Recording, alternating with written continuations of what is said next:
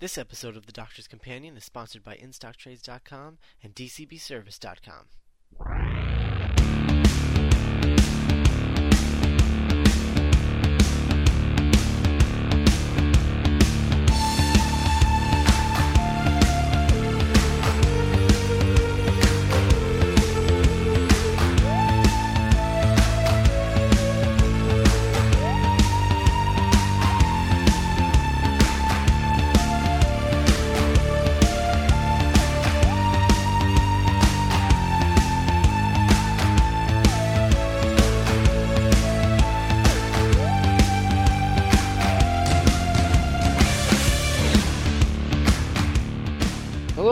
to another episode of The Doctor's Companion. This is episode 34. I'm Scott, and uh, Randy is going to be on uh, on on Doctor's Companion vacation until uh, Series Six premieres sometime in April-ish.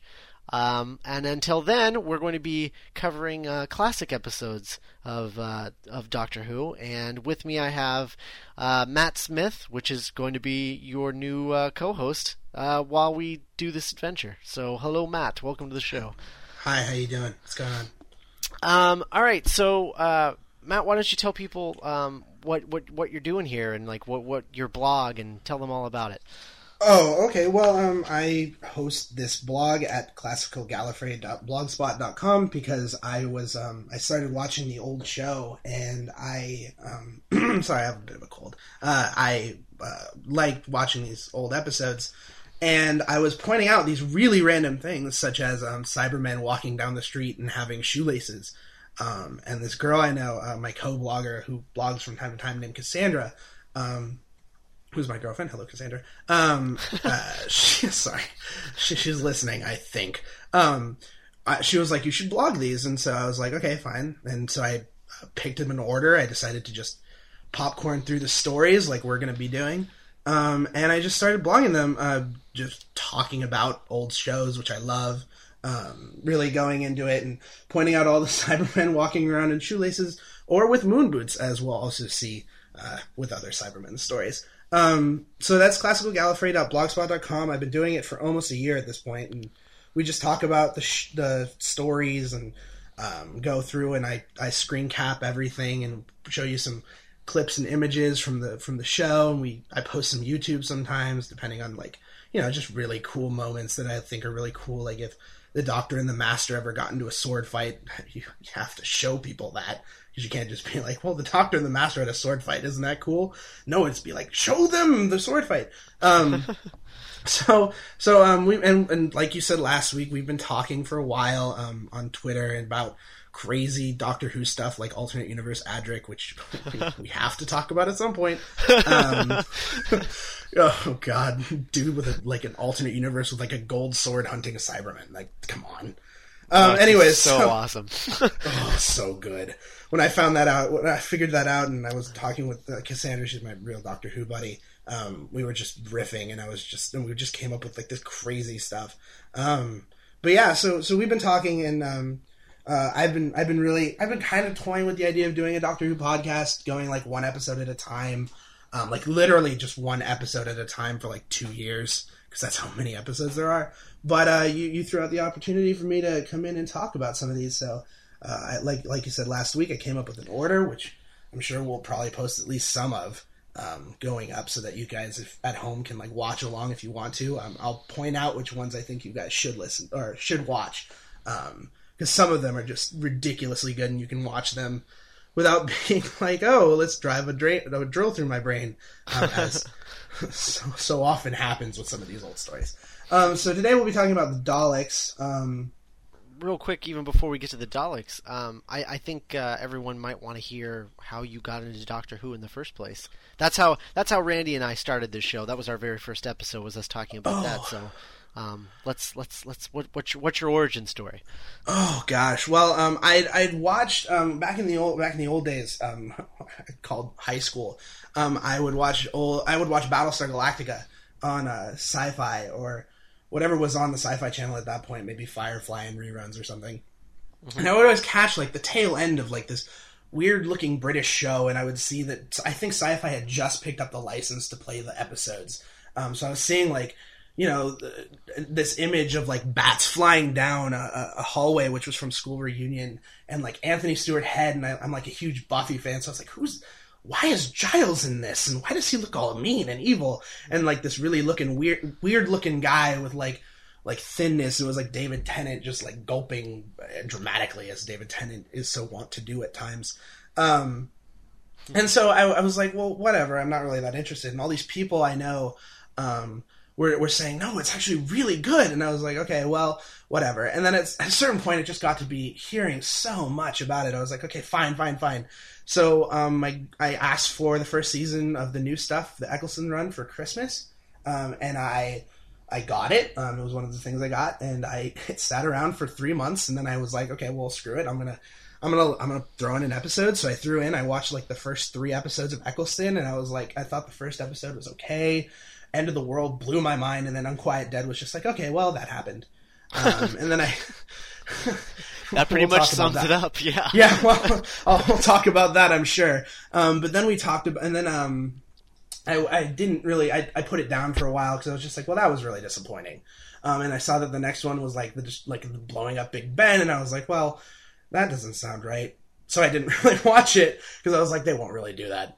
Um, and then I picked it up. I think it was over summer, and I was just really bored. And I was like, "Well, I really enjoyed the first three episodes that I saw," um, and so I watched it, and I just couldn't stop watching to the point where I got to like, you know, Bad Wolf, and there's a bunch of Dalek ships, and I was like, "Well, crap, this is really good." And the doctor's saying, well, no, I'm not gonna let, I'm not just gonna stand down and surrender to you, and, and I'm coming to get you, Rose. And then there's all these Daleks, and I remember just cackling with how ridiculously good it was. And I, I, I was like ravenous, and I didn't actually get to watch the rest of the David Tennant stuff for another couple months because I waited till the next Christmas to ask for it because it's expensive. And then I, I remember just devouring it and watching like the third season and watching Torchwood, which admittedly is not as good but still fun because I love Jack Harkness and I got through um I think I got to like uh, the fourth season, the one with Donna, and I remember just like I watched the Christmas special at like one in the morning, and then I watched Partners in Crime at like two in the morning, and then I I went to sleep. I woke up at like eight o'clock, and I sat down, and all I was in my dorm room at the time because I was in college, and I just watched it in like one swoop in, in like one sitting, I watched the whole fourth season. I was just like, this is the most ridiculously good thing I've ever seen. Um, and then I, I remember getting to Journey's End and watching um, Davros run around and talk about the Doctor and Sarah Jane and all this sort of like mythology stuff. And I got into like, well, I kind of want to watch the old stuff. And it actually took me uh, like almost nine months to watch to finally get around to it because there was just so much and I didn't know where to start. Um, so I, I, got the Daleks. Because I'd heard that the first story, um, an, an, an, an unearthly child, was actually um, not very good. Which that guy was wrong. Um, uh, I, I got the Daleks because I was like, well, I like the Daleks, so let's see how they started. And so I watched it and I was like, wow, this is this is interesting and a little bit different. Um, and I really, I just started watching and I got to meet all the doctors I, I, decided to watch in an order very much like what we're watching, at least to start.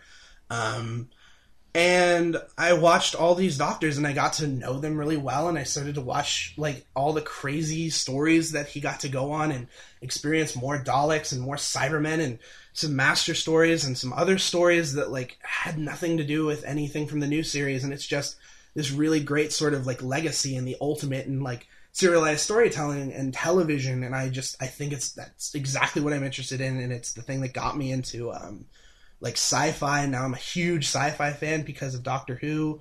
And yeah, and that really brings me to now when I just I guess I started blogging and that made me really appreciate these old stories that are it's basically like watching classic Trek, although there's like instead of 3 seasons of classic Trek, there's like 26 seasons and like all these crazy actors and this show I really like and it's it's just got this legacy and I'm I'm just I'm, I love the new Matt Smith stuff and yeah, it's just I don't know. I just it's the show that I've always been looking for. Is the way that I ex- describe it to people because it, it, the Doctor and the companion just get out of the TARDIS and they're on another adventure, and you don't have to see everything that goes before it. I know people like are like, well, I want to watch from the beginning of Unearthly Child, and I was like, oh man, you're in trouble. Um, but.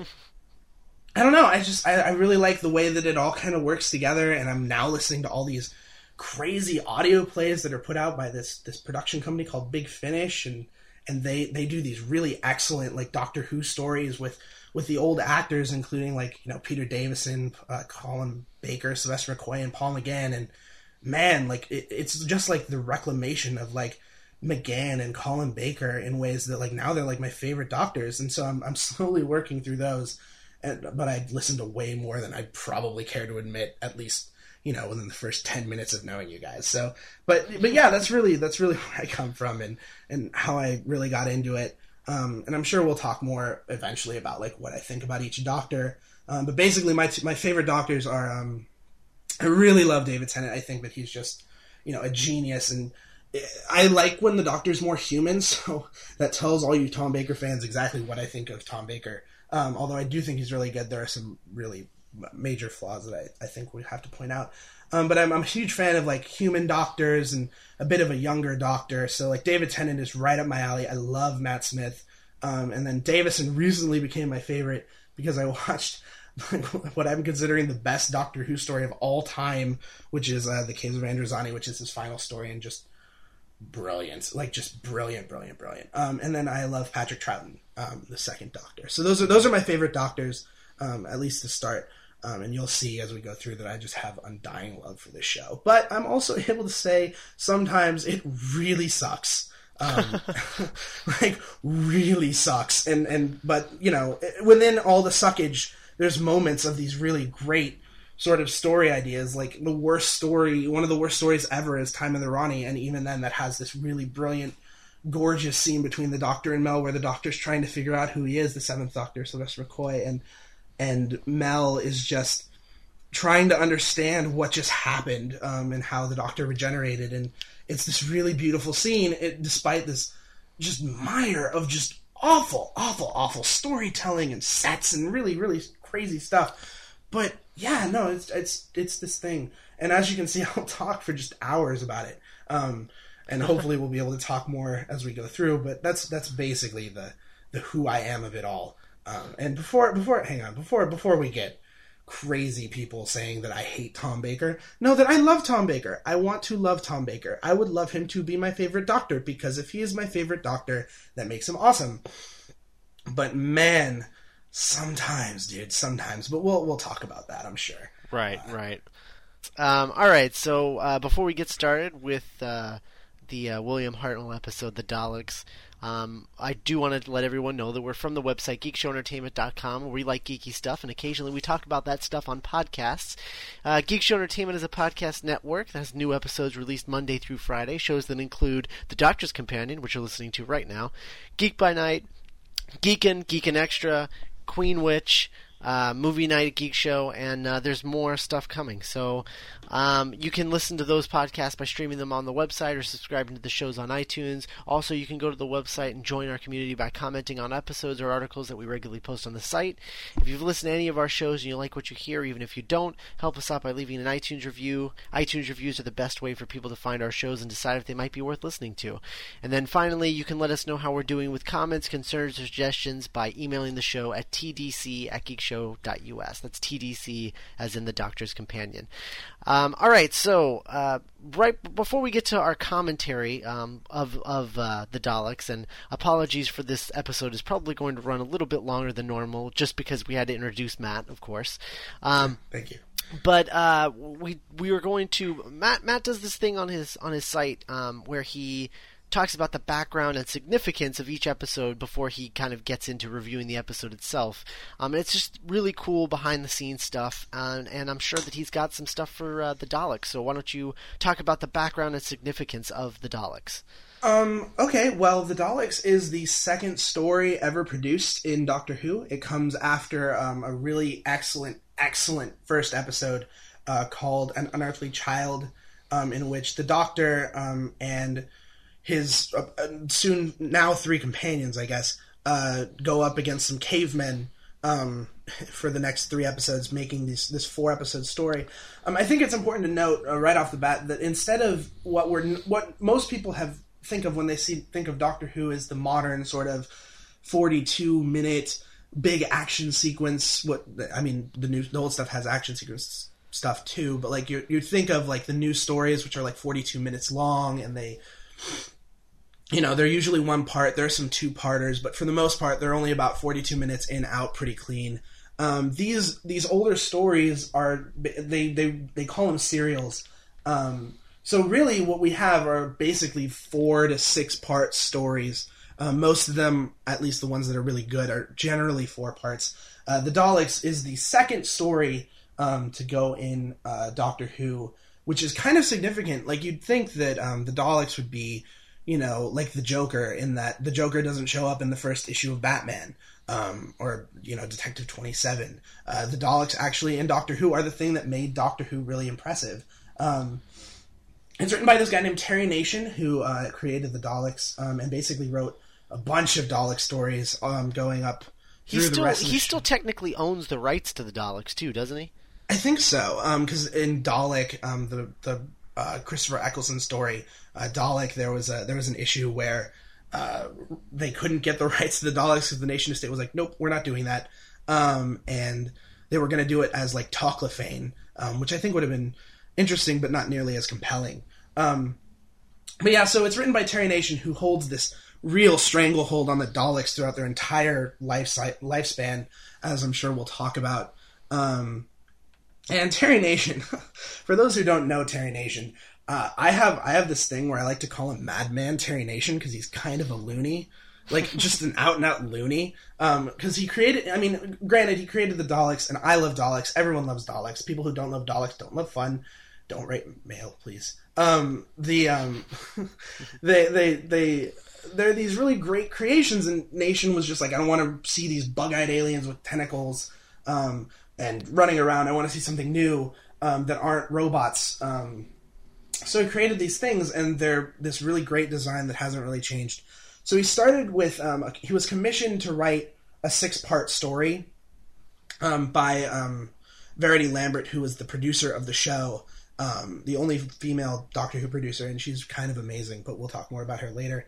So it was it was designed um, as the second story after the first story being a caveman story, which was um, technically a historical because in the early days of Doctor Who, um, it was designed as this really like interesting like children's education program um, or like edutainment. And they would do a historical story, like the caveman story, and then they would do the Daleks, and the Daleks would be like a sci-fi story. And it's you can even see that in the um, design of the show because the doctor is hanging out with his granddaughter who was designed to be like the the student sort of character um, the character that the kids could relate to and um, he Even would, though would- watching the Daleks, I was really creeped out by her. Just because Yeah, she's yeah. like she's she's seriously she's like 24 playing like a Yeah. 15 year old. That freaked me out. yeah it's kind of weird um, but and that's Susan um, yeah Susan oh god we'll talk about Susan um, um, uh, but they, and he also carries along these two um, teachers uh, named uh, Ian Chesterton and Barbara Wright um, and Ian and Barbara are these really great characters. Um, I really love Ian and Barbara a lot.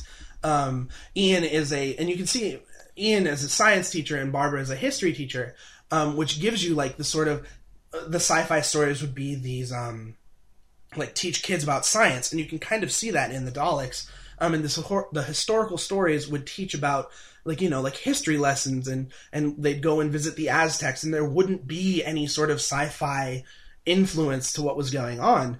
Um, which I think is actually really cool. Um, so Terry Nation was brought in to write this sci-fi story, um, and it's this really interesting sort of thing where the Dalek showed up, and like even today, there's no, I don't think there's ever been as cool an alien design as there has been for the Daleks, because they're like, if you just see a Dalek, you're just like, oh, it's so cute. And for some reason, they're just terrifying. Like even in the first story, they're just like these really scary things. We'll get to that in a in a few minutes.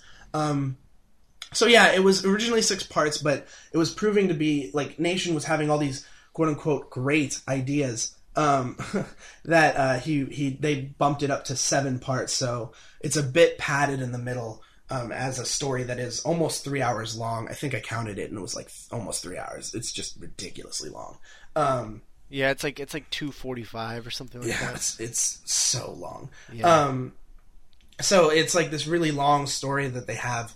Um, so so that's basically where it comes from, um, and it's because of this story really that um, Doctor Who got off the ground because after this, like you get to the end of the first episode and it's just this really terrifying image that is still scary even today.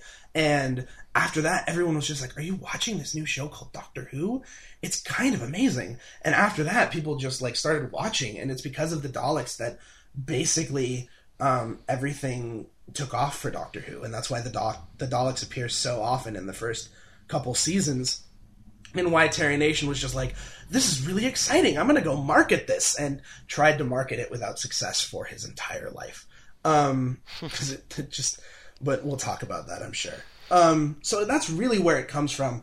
Um, so yeah, um, should we just get into like the commentary of it all? Well, uh, before we do that, uh, before we get started with that, I just want to remind everyone that today's episode is brought to you by InStockTrades.com. This month at InStockTrades.com, you can purchase our book of the month, Power Girl: A New Beginning by Justin Gray, Jimmy Palmiotti, and Amanda Conner. This book is available for only eleven fifteen or thirty eight percent off the suggested retail price of seventeen ninety nine. And remember, all orders over fifty dollars get free shipping. So thanks to InStockTrades.com. Oh, I love Power Girl. Oh, yeah, so good, Power Girl's awesome. and it's Um, pretty. Yeah, it is. Um, all right, so uh, I guess without further ado, let's j- jump into uh, The Daleks, which is uh, written by Terry Nation and directed by Christopher Barry and Richard Martin. Mm-hmm. So, uh, part one, which is, um, I yeah, this is one of the these early episodes. They used to like title each individual part rather than just calling it part one, part two, part three. yeah, it, it's kind of weird. Um, but even though they do that, like eh, some of these titles are just so lame. Like just so like there's we'll talk about it in um in uh, Dalek Invasion of Earth, which is also a Terry Nation story. And like episode five is called The Waking Ally, and I know people who have seen that story five times. I've seen it twice. I I have no idea what The Waking Ally is. Like it is it is it is it the Doctor? I don't I don't really know. Anyways, um, so the first episode is called the uh, the, the Dead Planet, um, and we come off of uh, the the show as it was for the first couple seasons. Every story leads into the next. Um, so this is comes at the end of the caveman story, and if you watch and look, everyone looks like they've just been through like hell. Like Hartnell's hair is crazy, and he's missing a jacket, and Susan is hanging out, and it basically starts with the doctor saying, "Okay, we got away, thank goodness." Uh, Susan, check up the ra- check the radiation, and she checks the radiation levels, and it all looks good. And she walks away, and then the radiation level goes up, and wow, she failed. Thank you for not, not doing your job, Susan. Um, oh, and before we before we get into too much, um, people, because I think we should address this. Um, Susan is actually one of those really interesting points of contention because, like, there are people who will say, "Oh, she wasn't really the doctor's granddaughter," but man, she kind of has to be, right? I mean, they they said that this is her gra- this is his granddaughter. Um, otherwise, it does it, it like they people have said, "Oh, the doctor stole her," and, and uh, she's like, "You are my granddaughter," as some like crazy old coot or something. but I don't, I don't, I don't agree. I just think like, look, you, you have to, especially with these old stories. A lot of it is about imagination and building into it. But man, Susan, come on, come on, guys, she, she's his granddaughter. It's it's canon. It's the way it is. I didn't know that people argued that point. Oh no, people, oh, it's all over the place. People are just like people are just like, yeah, he, he stole her from her crib, from her parents, and that's that's where Ace comes from. Not really, but you know, like just crazy stuff like that. And it's like, no, you gotta you gotta kind of go for like what they were intending with these stories. Um, so so, so Susan, in my book, totally granddaughter.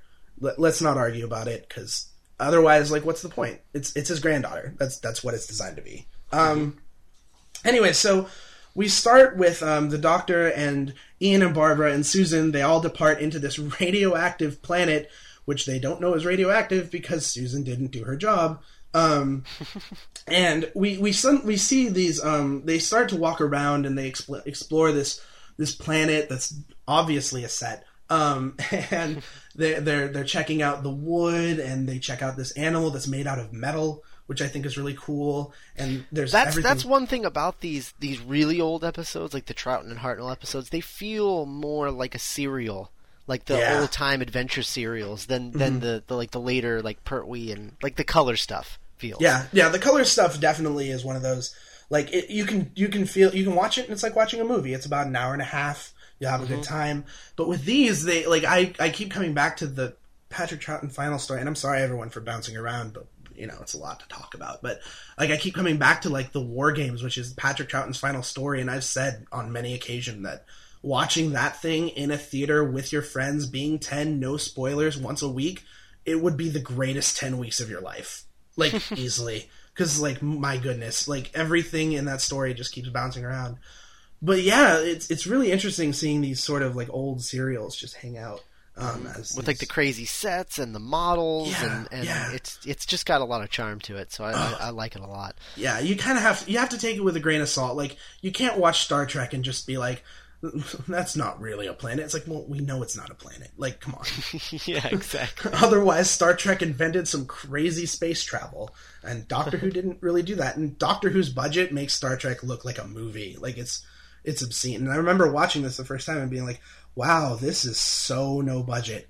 Um, even the city, because they they walk through this um they walk through this jungle and they're checking it out, and they see a city, and the doctor pulls out these really weird binocular glasses that are like these binoculars but are glasses, and, and it just I thought he was gonna pull out like a like a, you know a binocular binoculars A or, like, periscope periscope something. exactly and like he pulls out these ridiculous glasses and I'm just like what the hell are those yeah, well, that's one of those things, man. That's like what Terry Nation does. Terry Nation will just create this weird technology that you never see again, and and he, they even show up later when they come back to look at the city again. Back in like episode five, they show up and Susan's wearing them. You're just like, didn't didn't didn't we already get rid of those? It's, weird. Um, so they see this city, and the doctor's really excited. He he wants to investigate. Um, but everyone's just like, no, guys, let's not do that. Because Barbara and Ian are just like, we want to go home. You stole us. Don't, don't take us home. And the doctor's just like, no, I want to explore the city. But he acquiesces and they go to the city because I guess, not to the city, but they go back to the ship because it's getting dark. And Susan on the way feels really watched and uh, someone touches her, which was a really creepy shot. There's like this random hand that comes into frame and just taps Susan on the shoulder and she screams and it's kind of weird. Um, and and Ian comes to rescue her because Ian is totally the man of action. Because Hartnell back in the day was, you know, like he was like sixty when he was doing the show, maybe not sixty, but like close. And he was, you know, he was really sick with like this rare blood cancer or something, uh, which is really like it's sad, but I mean, like he did a really good job. But it's really bizarre that they they cast him like him having this disease like yeah. I mean, because he'll- it really affected the show later on when he would just randomly disappear for a couple of episodes. Oh yeah, like the tenth planet, like he's not even in the third episode. Like his final story, he's not even in one of the episodes. It's, Yeah, it's it's like really weird.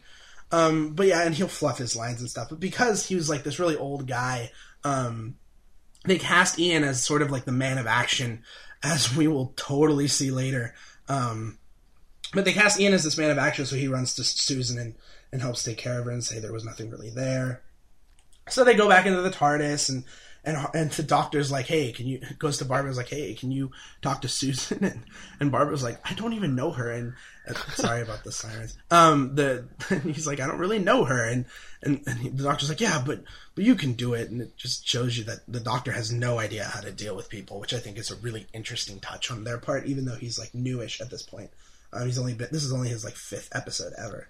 Um, and then they get really hungry, and the doctor walks over to this thing and is like, "Hey, you want some food?" And and there's like this food, and they eat it, which is weird because like this weird old man just captured you from your home time and took you to this weird planet where there's stone trees and metal creatures and a giant futuristic looking city. And he goes back into his magic box and says, "Hey, you want some food? Don't eat the food.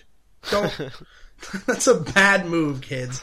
Don't don't do it. And even though I don't care, man, Ian says it's like bacon and eggs. It, one one bite tastes like bacon, the other one tastes like eggs. Don't eat the food that the old man gives you. That's a bad move, guys. That's just that's some great advice uh, to give to you. Uh, that's that's that's how he stole Susan. Yeah, he was just like, "Here, you want some food?" She's like, "I like bacon and eggs." He's like, "I have a machine that will do that for you." It'll have the Oh. consistency of cheese, but that's fine. it looks it looks like a little brick, but you know, it's food. Don't you want food? Come into the TARDIS. Oh, this got creepy. Okay, so so they hear a tapping at the door, and everyone's just like, "Oh my gosh, we need to get out of here because this is a dead planet." But there's tapping at the door, and Susan said she saw something. Let's just go. And the doctor's like, "But I want to see the city," and everyone's just like, "Let's let, let's not." And so the doctor's like, "Okay." So he starts to take off, and then he ducks under the TARDIS and removes a section and like empties it out and puts it back in and stands back up, and the TARDIS doesn't take off. And then everyone's just like, "What happened?" And he's like, "Oh, I don't know." And then he checks it, and the piece that he was looking at, which was a fluid link um, holding mer- Mercury, just like it, just he's like he's like, "Oh, I ran out of I ran out of fuel," and then everyone's just like, "What?" And Ian's like, "Oh, that's really lame. Well, where would we get more Mercury?" And the doctor's like, "I don't know." And then Ian's like, "Oh, let's go to the city." And then he looks at Hartnell, and Hartnell's like, "Oh, the city! I hadn't thought of that." And I thought it's just so funny because he's just It like, is. That's that's the part that made me laugh out loud, especially when Hartnell turns to the camera and like winks. yeah, he's like, he's like, "Oh, guess we have to go to the city." so, so they so they go in the next morning. Um, and they take the they take the fluid link with them, and they go into the city, and everyone's getting really exhausted, and they're sweating, and they're all like really sick. Maybe because of the radiation that Susan should have checked, and they should have checked again before they left. Um, but they didn't. So they're now in the city, and they're all kind of freaking out, and and then um, uh, they're like, "Well, we need to find some Mercury," and, and Ian's like, "Let's split up in the strange city." So everyone goes away, and they don't even like pair off. Like Barbara just walks off into a door and just starts walking through corridors and like getting lost, and doors are shutting behind her, and there's cameras everywhere that are kind of watching, and it's very claustrophobic. And then she walks down a corridor, and there's uh, what door closes behind her, and she starts freaking out and banging on the doors, and then um, the the door one of the doors opens, and you get this really interesting shot of um, a, a, like almost a claw looking thing just coming at at uh, Barbara, and she starts screaming, and that's where you end. And it's like. I don't know. What did you think, Scott? Like it, it was. It, I've watched it like three times at this point, and I'm still like kind of freaked out by it. I think it's, oh, it's so iconic. I, think. it, it's definitely it's definitely iconic. I don't um I find it hard to I but th- this has always been the case for me because I've never I don't think I've ever seen a uh like any of the Daleks ever really use their plunger arm Oh, did you? Oh, I until until this episode where they played the suck and blow game with the Oh. with the piece of paper. so Yeah. like to me like I, I don't I don't know like what this would have been like watching it um, on live television, but I know watching it here, I was just like, "Oh no, it's it's it's a plunger and it's coming for me." I, I, it almost looks like she's terrified. Like, I don't know where that's been. Get it away from me. the doctor better have food that takes away disease or something like that. Yeah.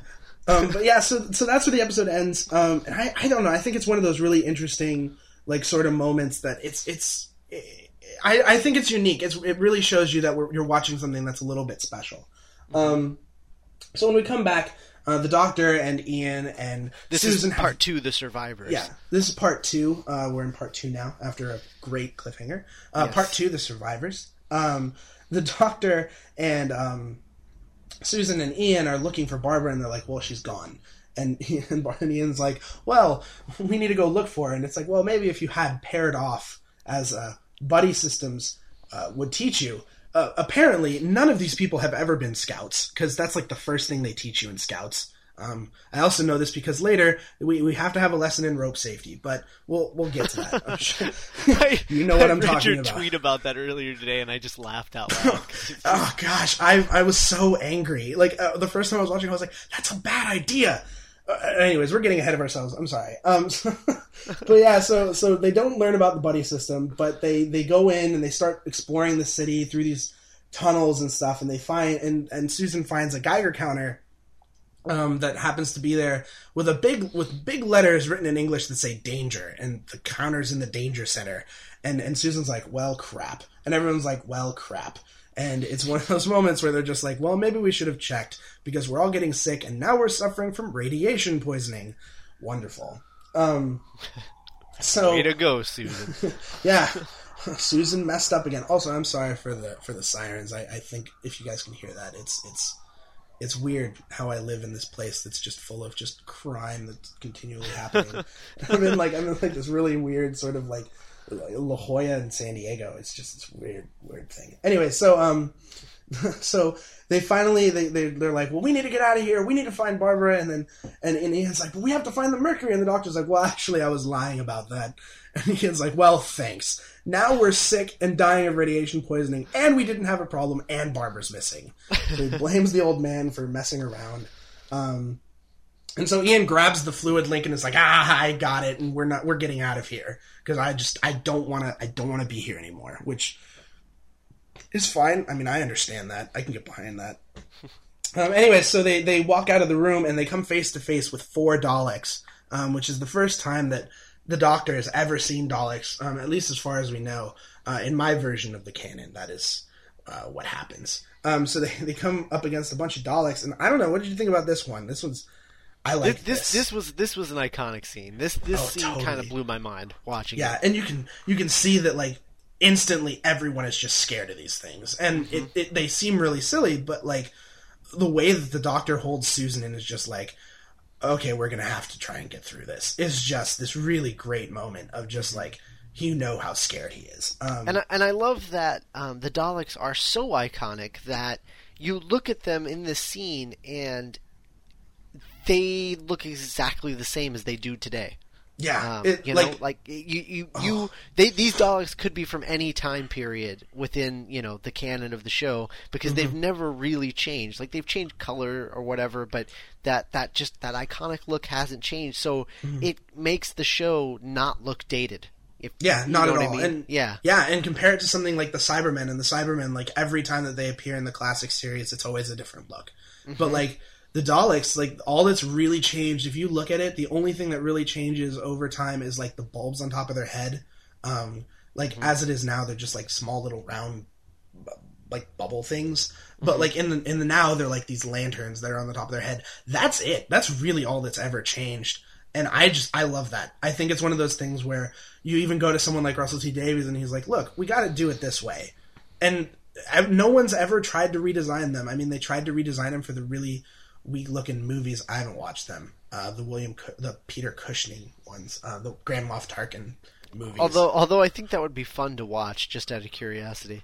yeah, maybe we'll do that. Maybe we'll get really drunk and watch those because oh, man. Commentary episodes, like actual literal commentaries. yeah we're we're just like we're just like what what the heck like there's there's like there's there's there's the doctor and he's literally a doctor and his last name is who and he's half human and he's grand moff tarkin. I And he don't has know a mustache. and he has a mustache. I don't know what is happening. Like just really weird. I don't know. I don't know. Maybe maybe we'll do something with that but I, I'm gonna vote no for the time being. Uh, just because you want to avoid them. Uh, well, yeah, I don't. I yeah, like there's a I don't know. There's a reason that they haven't made a Doctor Who movie. Um, I mean, they did it with the Paul McGann, but that was a backdoor pilot. There's a reason that they shouldn't do a Doctor Who movie, and that's just because Doctor Who just works as television. Uh, Like nothing. Uh, just it's just the best in terms of television. It's just it's everything that television is, and it does it so well. That You'd have to it- change so much about the show yeah, to turn let's it into the- a film. Yeah, like let's make the Doctor half human because people don't relate to aliens. You're just like, no, no, this is not. We learned our lesson from that, but we'll talk about that later. I'm sure. But Yeah. You know what? We're definitely gonna have to talk about that later. My bad. Actually, Oh, just like uh, what seven weeks from now. oh man, Paul McGann. And if anyone doesn't know what we're talking about, it's Paul McGann, and I'm YouTubing it. I already know the scene. I've YouTubed it before. It's one of those moments where you're just watching it, and there's some really great Paul McGann stuff, and then the master just says, "Ah, the Doctor is half human." And You go, "What? When? When did this happen?" And there's just been attempt after attempt after attempt to like try and explain it away. Like Paul Cornell tried to explain it was a chameleon arch. Russell T Davies said that the Doctor was faking it, and we can we can go into that like later. But it's just oh, it's so weird. It's just- the that that P that Pia Guerra uh, miniseries tried to explain it away too. Um, yeah, I don't know if you ever watched that. Did you? Or, or I mean, uh, read that? Did you read that? I read it, but I I remember being so disappointed by it. I remember being like, "Oh, this is kind." Of... I loved her art. Her art is just brilliant. Like she's one of my favorites. Um, Yeah. She, you know, she did Y: The Last Man, which we both love, and she did um, she did a great article, like a, a brilliant, brilliant, brilliant article a couple weeks ago for um this thing that was on Tor.com called the Twelve Doctors of Christmas. I know we geeked out about it. Um, oh yeah. Oh yeah. and it was about the Fifth Doctor, and it was just this really great discussion of him as a Volvo that was just brilliant, and it, It was really so was. good. It was so so good. Like I think- everyone, everyone go find it, and it oh, it's so good. Just Google Peter Davison and Volvo. I'm sure you'll find it. Yeah, my, I think I think the the most disappointing thing about that comic, and like I, you know, we're way off topic, but Yeah. um, the most disappointing thing about that comic is that she didn't draw the whole thing. Did know? she not? Oh, No, no, she only drew like two issues. Oh, screw that. Yeah, yeah, and like there was a bunch of fill-in artists. I'm just like, okay, the point of a miniseries is that it doesn't necessarily have to come out monthly. You can wait on her. Like, Yeah. I oh man, And like, and like, and not only that, but it's Pia Guerra. Like yeah, Pia Guerra, who, and like your the whole point of that miniseries is just to draw every Doctor and every villain who's ever been. Like basically, mm-hmm. that's the whole point of it. And oh, that's really depressing. And I, I, I have trouble recommending it to folks because I find it a bit unintelligible. It's a lot like the Five Doctors, in my opinion. But oh, that's really disappointing. yeah. Well, the the writer who I can't even remember who it was. Tony Lee, like- I think. yeah, that's right. He just I, he doesn't do a whole lot for me. Yeah, that's why I don't read the comics. Uh, that's actually a whole different discussion. Why I don't read comics and novels. Um, Anyway, Which I'm sh- yeah. Any, anyways, back to this. Um, so the Daleks meet up with with the the TARDIS crew, and and everyone's freaking out, and they're like, "Come with us," and they they still talk just like they do nowadays. Like it's it's it, I mean, granted, nowadays it's done by the brilliant Nick Briggs, and he's so good.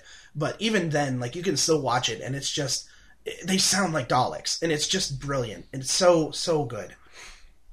And so Ian tries to get away, and then um, they're like, "Ah, no, you don't get to go away." And instead of killing him, they um, they just kind of fire at him. Which I I, I, I to I'm trying to keep this clean, but it, it doesn't look right when they shoot the thing. It, it uh, yeah, you can cut this out, but it, it doesn't really look right when they when they shoot that gun. Um,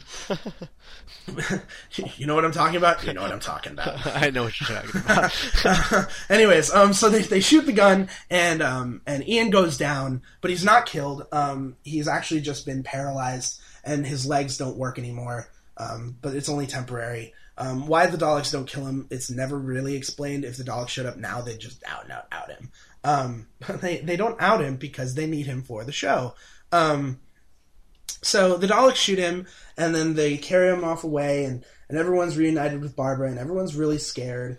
Um, and then there's a really great scene where the where the Doctor is brought in front of the Daleks, um, which I thought was really fascinating because it's very rare do you see the Doctor at the mercy of the Daleks, and it is so powerful just in the way that like Hartnell is just weak. He's dying of radiation sickness at this point, and it's it. I I loved this scene. I thought it was so good. Yeah, Like, it's just- one of my favorites. From Oh, this, from totally. this serial, definitely. Yeah, And like yeah. the the whole like stay in the light, which I I'm watching and I'm just like, yeah, stay in the light because you know they need to film you. You need to actually be seen. Like it's just funny how that like that line kind of doubled for like a behind the scenes thing and Yeah. Yeah. And even even later, like there's a scene later when um the Doctor Rose and Jack Harkness are taken up against Davros in uh, Journey's End, and it's you know stay in the light. It's there. Like it's really interesting. Mm-hmm. You can just draw parallels.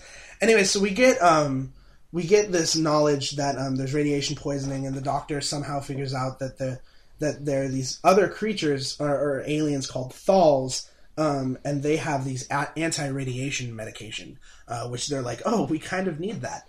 Um, and then we get into a bit of history um, about the Daleks and who they are, um, and who the Thals were, and you get like the Dalek version of events. And I think this is really interesting, um, only because there are two histories of the Daleks. Did you know about this? This is kind of interesting. Um, there are like two histories of the Daleks. You know about this? No, This- no. This is kind of crazy. Um, well, basically, uh, this is jumping ahead a little bit, but in the in this this is really the last Dalek story. Like you can watch this and be like, oh, the Daleks are ended, and they're not we're not going to do it anymore. Um, but um, they do appear again. And in the Patrick Troughton story, The Evil of the Daleks, which is totally fantastic, we're going to talk about that at a certain point.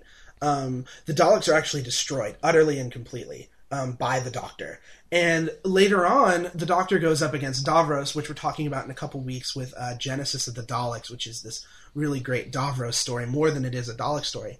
And at the end of that story, the Doctor warns Davros that the Daleks are really evil and a lot meaner than Davros thinks they are. And because of that, Davros um, puts up a force field before the Daleks exterminate him. I'm spoiling the story, but it's so good that it won't matter. Um, the, and basically, the Davros saves himself.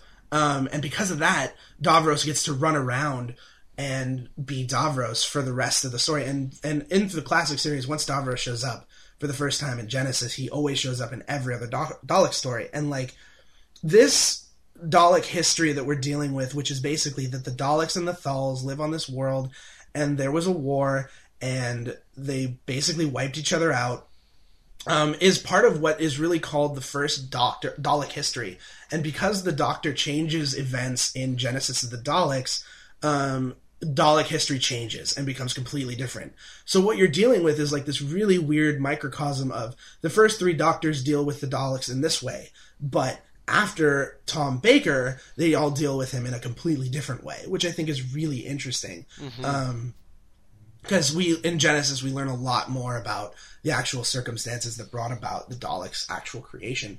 Um, but basically, we find out that there's Daleks and they're Thals, and Thals are these um, are these athlete warrior people, and the Daleks were the scientists, and the Daleks are these mutants, and uh, and so are the Thals, and all this stuff. Um, we learn more as we go on, but that's basically the gist of it. That's all we really learn about them. And the Thals are farmers and stuff. Um, and so the doctor says, "Well, we're dying, so bring let us go get anti-radiation medication." And the Daleks are like, "We're not going. Okay, fine, we'll let you go, um, but only to save. But we're only going to let you send one person." And Ian's like, "Well, I'm the dude. I'm going to go, but Ian can't walk." So they figure out how they they're and so they have to send Susan because Susan's the only one who can open the TARDIS because the TARDIS has a 21 lock combination, and if you turn it on, and if you turn the lock wrong, uh, the lock melts, which I think is just really bad security. Because if, if I mean if, if I if I if I have my I mean I have an apartment key. If I turn the apartment key one time, the lock melts. I can't get into my apartment. Well, crap. Um, I don't know if that's really a good idea.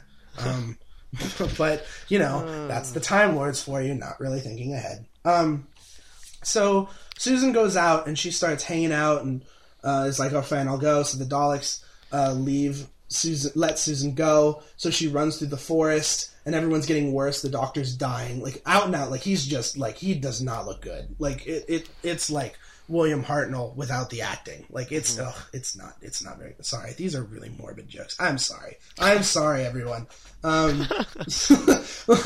look, let's be let's be honest. Like in all seriousness, William Hartnell was dying while he was doing this. He lived up to like 1980, which is really really fantastic. And this is 1963, but like by 10 years later, William Hartnell was pretty much bedridden. Like he couldn't he couldn't even star in the Three Doctors. He had to be in like pre-filmed inserts um, and it's really sad. But like, even knowing that, it's really awesome how good he is all the time. Um, like I, I, I have this thing where I don't have a I have least favorite doctors, but I really do like them all. And William Hartnell is probably my least favorite doctor, but even then, like I love him so much. I think he's really, really great all the time.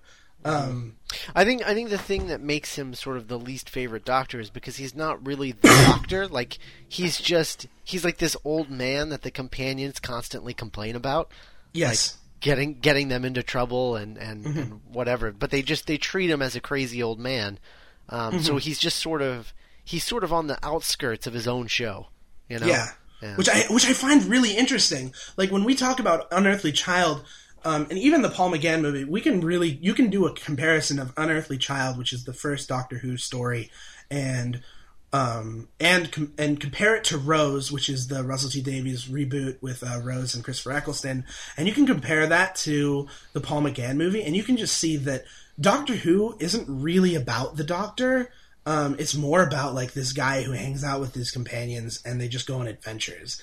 And I really like that it's almost to the show's benefit that Hartnell is so weak and on not you know not as strong as he was back in his youth because if you make it a show about the doc like if you make it a show about Hartnell it's not as interesting because you don't have this really great byline of you know Ian and Barbara and Susan and all that stuff. And it's something that I think Tom Baker especially lost sight of because Doctor Who under Tom Baker is about Tom Baker, especially in his um, later years when he's just like, I don't want a companion. I don't want to do that. Put a put a head of shredded lettuce on my on my shoulder, and he'll just talk to me like a puppet. And you're like, this is not, which actually happened. Let's let's be honest, it actually happened.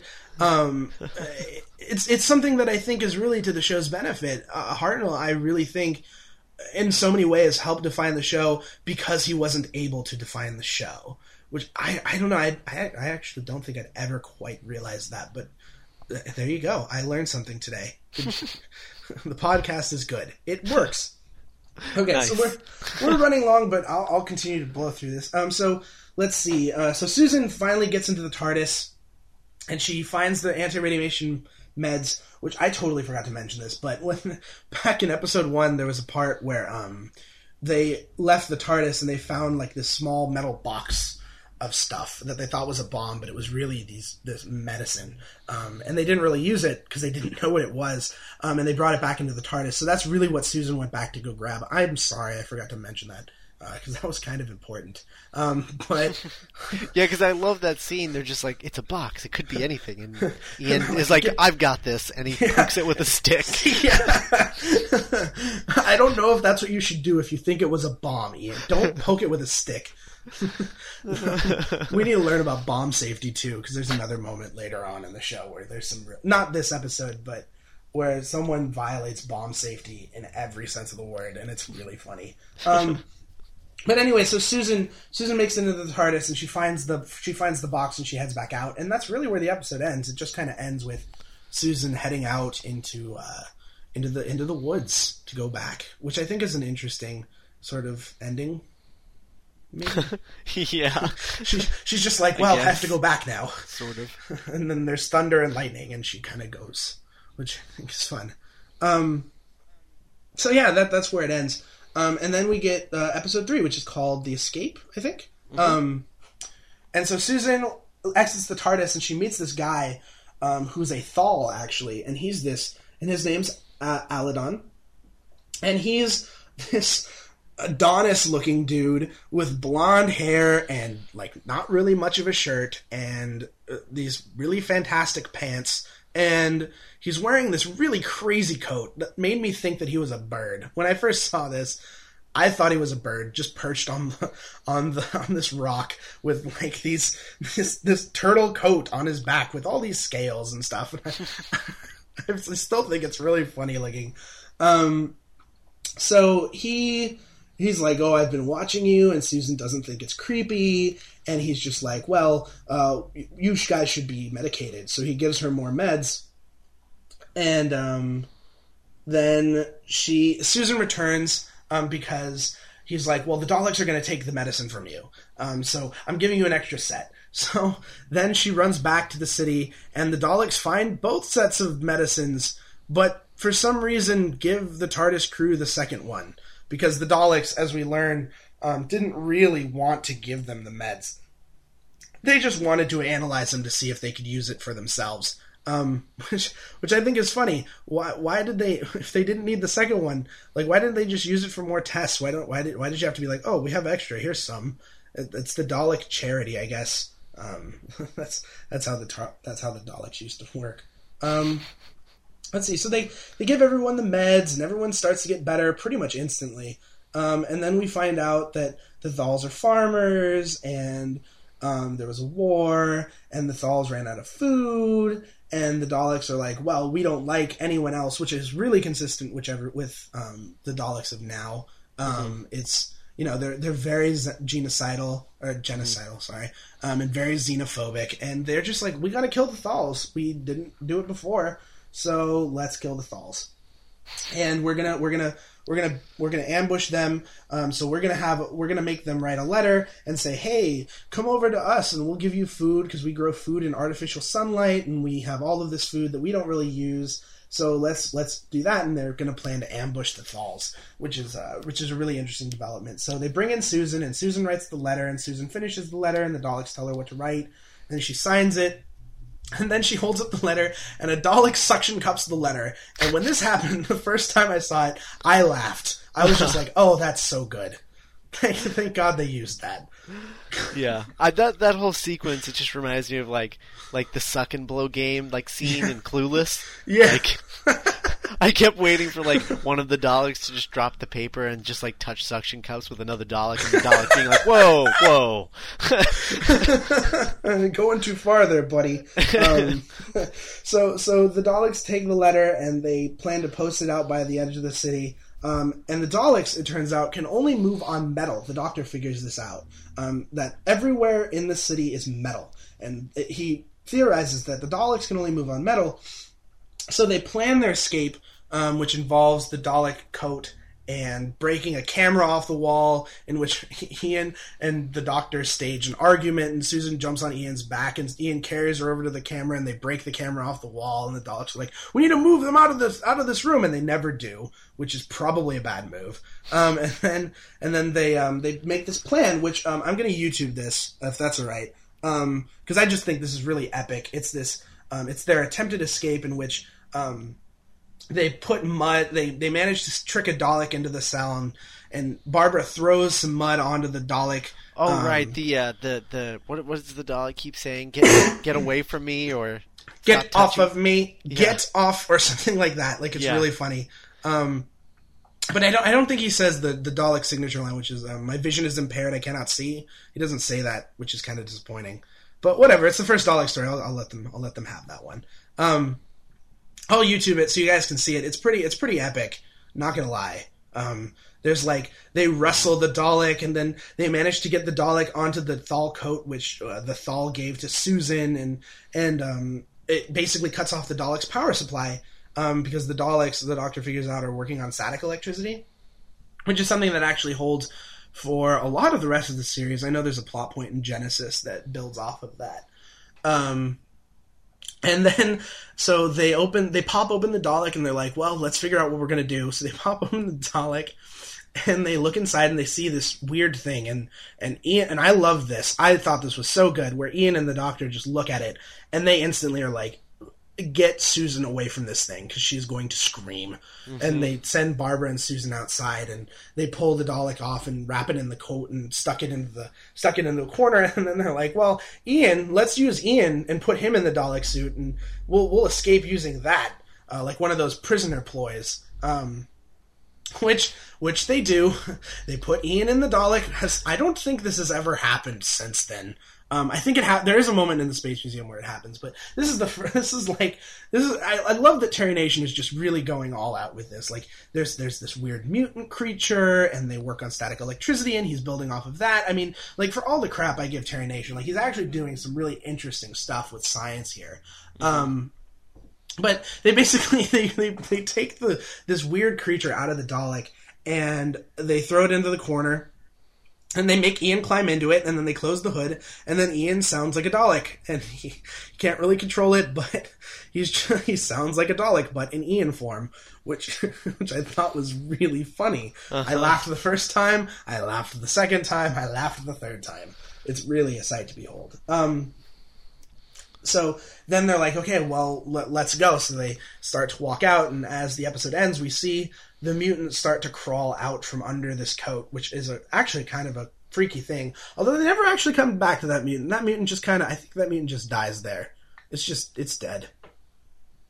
Yeah, no, yeah, it, it's it's it's kind of weird. Like that, Yeah. the doctor didn't even. He was just like, yeah, well, whatever. We'll just we'll toss this out. Like, it's fine. It's warm. It's under a coat. We got it. yeah, It's taken care of. Um, but I, I do like that. I like that. I like that Terry Nation makes a makes a makes a point of saying, look, there are creatures in this in this Dalek suit. It's not just a robot. Which you know, you see a Dalek and you assume it's a robot. It's not a robot. It's a mutant. Um, and I think it's really cool that Terry Nation makes an effort to show you that, despite never coming back to, to Ricky, the lost Dalek, who's stuck under the coat in the, in the place. Um, so, um, part four, the Thals find the note um, the, from the city, and they're like, Susan signed it. And there's there's a bunch of Thals hang, just hanging out in the forest. I guess they they used to live on a plateau, but the plateau fa- ran out of food because there's been no rain in a couple years, which is a very long time. Um, and uh, they they um, the Thals are the Thals are hanging out. Um, and they're like they're like oh the, the Daleks are offering us food. Let's let's go do that. So so they plan to go head into um, the city which is why episode four uh, is called the ambush. So while this is going on the Thals are headed towards the city to go take up the the Dalek option on food. Um, everyone the doctor Ian Barbara and Susan that's such a huge TARDIS crew. Um, but actually I don't mind. I mind it later. Um, like Davison has four has three companions in his run uh, for a couple stories, um, especially in his first season. But I don't really mind Susan, Barbara, and Ian at all. Like I think they have a really great dynamic, and I never seem to men- mind. I mean, I mind Susan because Susan's really annoying at times. Like, like come on, you have one job. Like, look at the radiation thing. Just make sure it doesn't go up.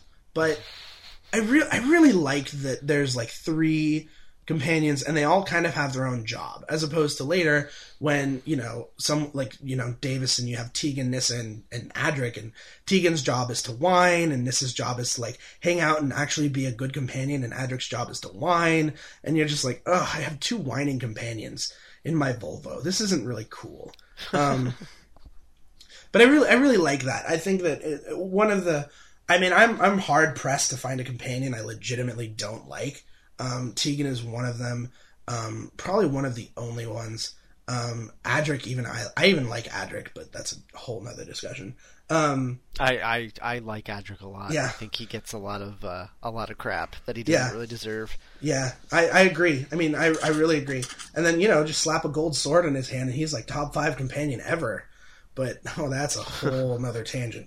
Um, look, Adric, Adric as a Cyberman hunter with a gold sword is just win. Okay, that's that's what we're talking about. And an Um, eye patch. And an eye patch. Yes, of course he has an eye patch. I keep forgetting because the eye patch is totally assumed. Like every like every time I mention it, I'm just like, no, there's an eye patch. Did you not know that? Come on. it, no, it, it fits. That's that's a whole nother discussion. We'll probably talk about that later at some point. But yeah, but gold gold sword Adric is pretty awesome. Um, but I, I really like this. Everyone kind of has their job. Um, so Ian is Ian is in this Dalek, and there's and they go up to another Dalek, and, and Ian's like, "These are my prisoners," and and Susan gets groped by some plungers, which is kind of weird, including Ian's plunger, which is super weird. Um, and then uh, and somehow I forget exactly how because like it's it doesn't really make sense. Like this Dalek basically is just not doing its job. Like it's just hanging out. It's just like whatever.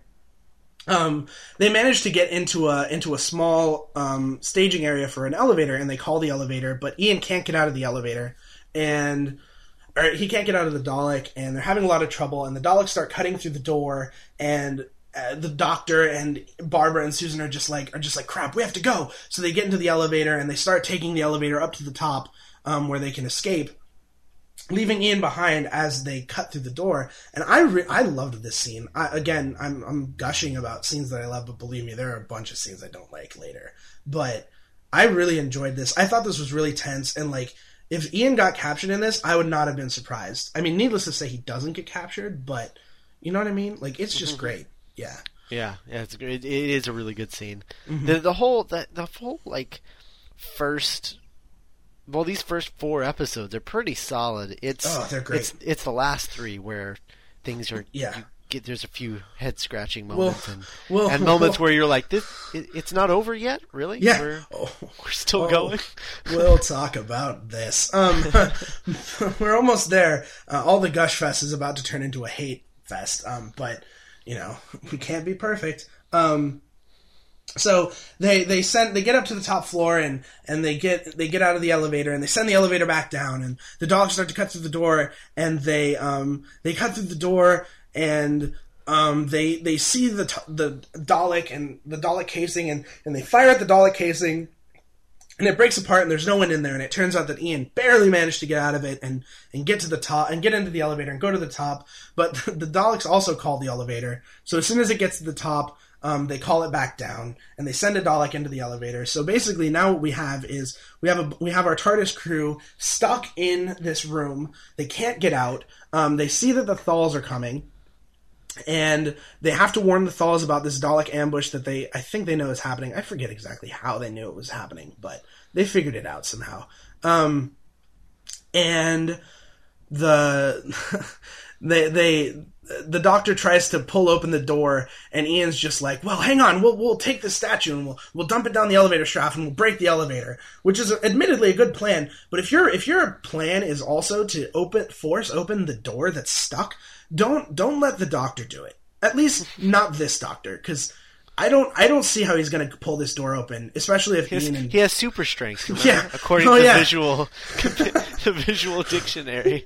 you should you should explain that so that people people aren't lost with that reference. But There's yeah. a uh, there, there's a book that's out now um, that just came out like uh, at the end of series five. There's like been a bunch of merchandise and stuff that's been coming out um, for the new show, and uh, one of them is the it's like the visual dictionary or visual companion or something like that, and it's Yeah. it's one of those books that you see like there, there'll be like. Uh, these books, these big coffee table books, and it's got tons of pictures in it, and, and you'll have ones for like Star Wars and Star Trek where it's like the ships of Star Trek, and it'll be like here's the Enterprise, and this is what's in the Enterprise, and it'll be like a map and show you all these parts. Well, they made one for Doctor Who, and one of the one of the maps that they make is of the Doctor, and it's Matt Smith's Doctor, and it's all these points where it's like pointing at his bow tie, and it's just and, and it's like you know signature bow tie. He wears this because you know it makes people trust him, and, and then it's like you know tweed jacket, and and you know these are his adventurer boots, and and whatever, and then um, it randomly points at his shoulder, and then says. Uh, uh, increased strength and stamina. I, I just like like like I- number one i didn't know he had any increased strength and stamina and number two are you saying that he totally has increased strength and stamina or just that one shoulder That's that's so good. I love that. It's, it's just it's just so ludicrous I should I should make one of those things and just like point out weird things on a companion, like like Ace's eyebrows raised to raised to like to like entice men or something, you know, just like, completely ridiculous. yeah Um, so yeah, Hartnell and his magic shoulder managed to open this door, um, and they dump this statue down this elevator, and the elevator explodes, I guess. Um, but why the Daleks have statues, I don't know.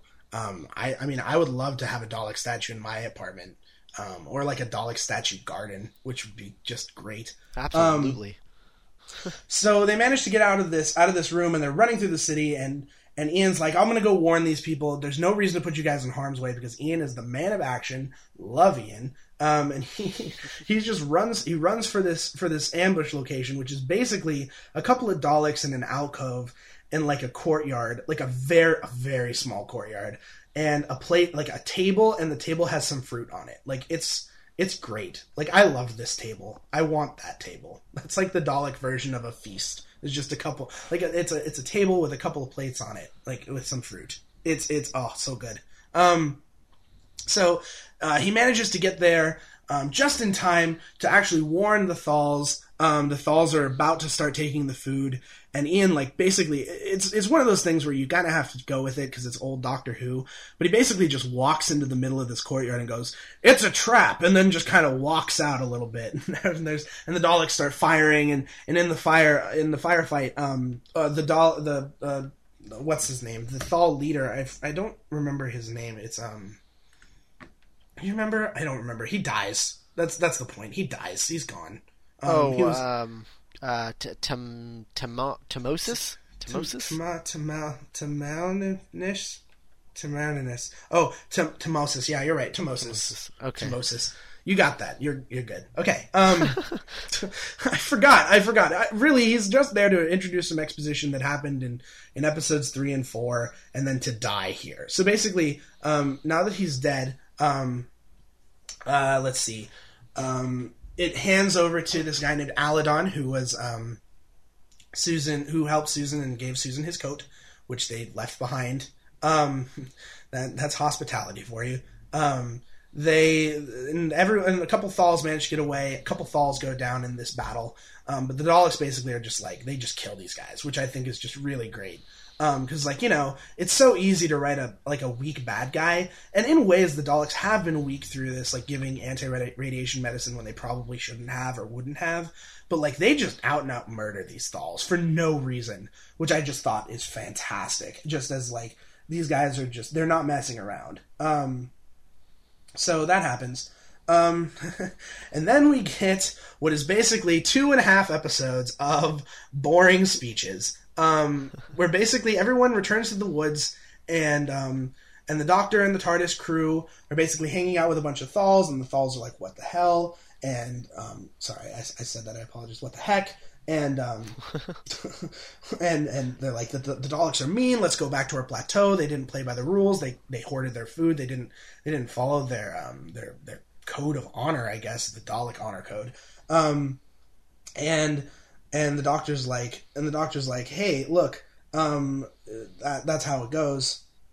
And so, the, uh, this is actually kind of interesting. The the doctor and his companions are walking around with the, are hanging out with the Thals, and the Thals are like, "Well, they're doing this. It's just this is this is where the story starts to fall apart. Is it falls into like this, like ten minute, not maybe maybe not ten minutes, like seven minutes of just arguments about like Thal politics, which is just what we want in a children's show. Like this is what this is what everyone loves. And like granted, the Thals like not so bad to look at. They're all pretty strapping young lads with blonde hair and you know crew cuts and stuff like that. Very but, little clothing. Oh, very little clothing. There's there's so much chest going on here. It's insane. Um, and like yeah. one woman, and she's wearing like a foam dress like it's foam. Um, she like literally her top is just foam. It's so funny. Um, so the um, so there, then we get like just bunch of minutes of just Thal politics, and it's so boring and it's so awful, and you're just like, oh my god, why did you increase this to another episode? Like we had like we're in episode four, we have like three more now, and we get like an entire episode of this, um, and it's just it's obscene. Um, mm-hmm. But basically, after a bunch of arguing, the Thals are like, we don't. Uh, the Thals are like, we're pacifists. We don't do that. We don't fight. That it destroyed our world. We're not going to fight again, which admittedly is cool.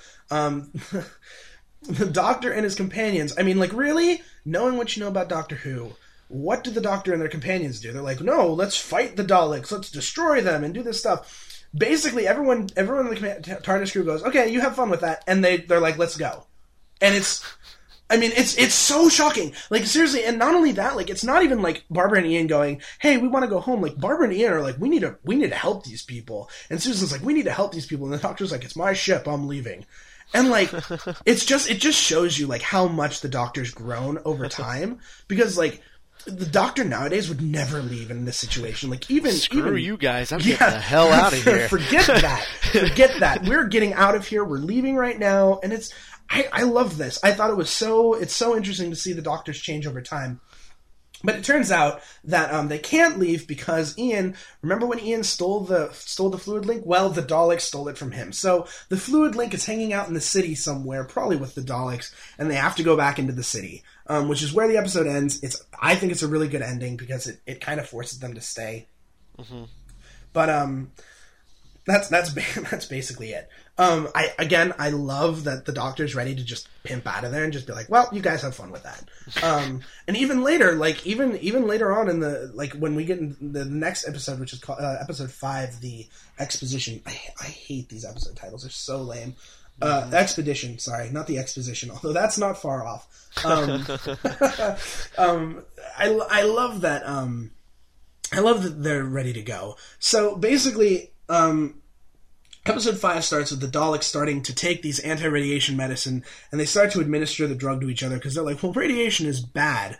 Um, despite the fact that the planet is totally irradiated and they've been just fine. They're like, well, we need to take this because other people take it. Um, which I think just goes to show you that the Daleks can be trend followers too. Um, they don't they don't necessarily need to set the trends; they can follow the trends. Um, so so then they go.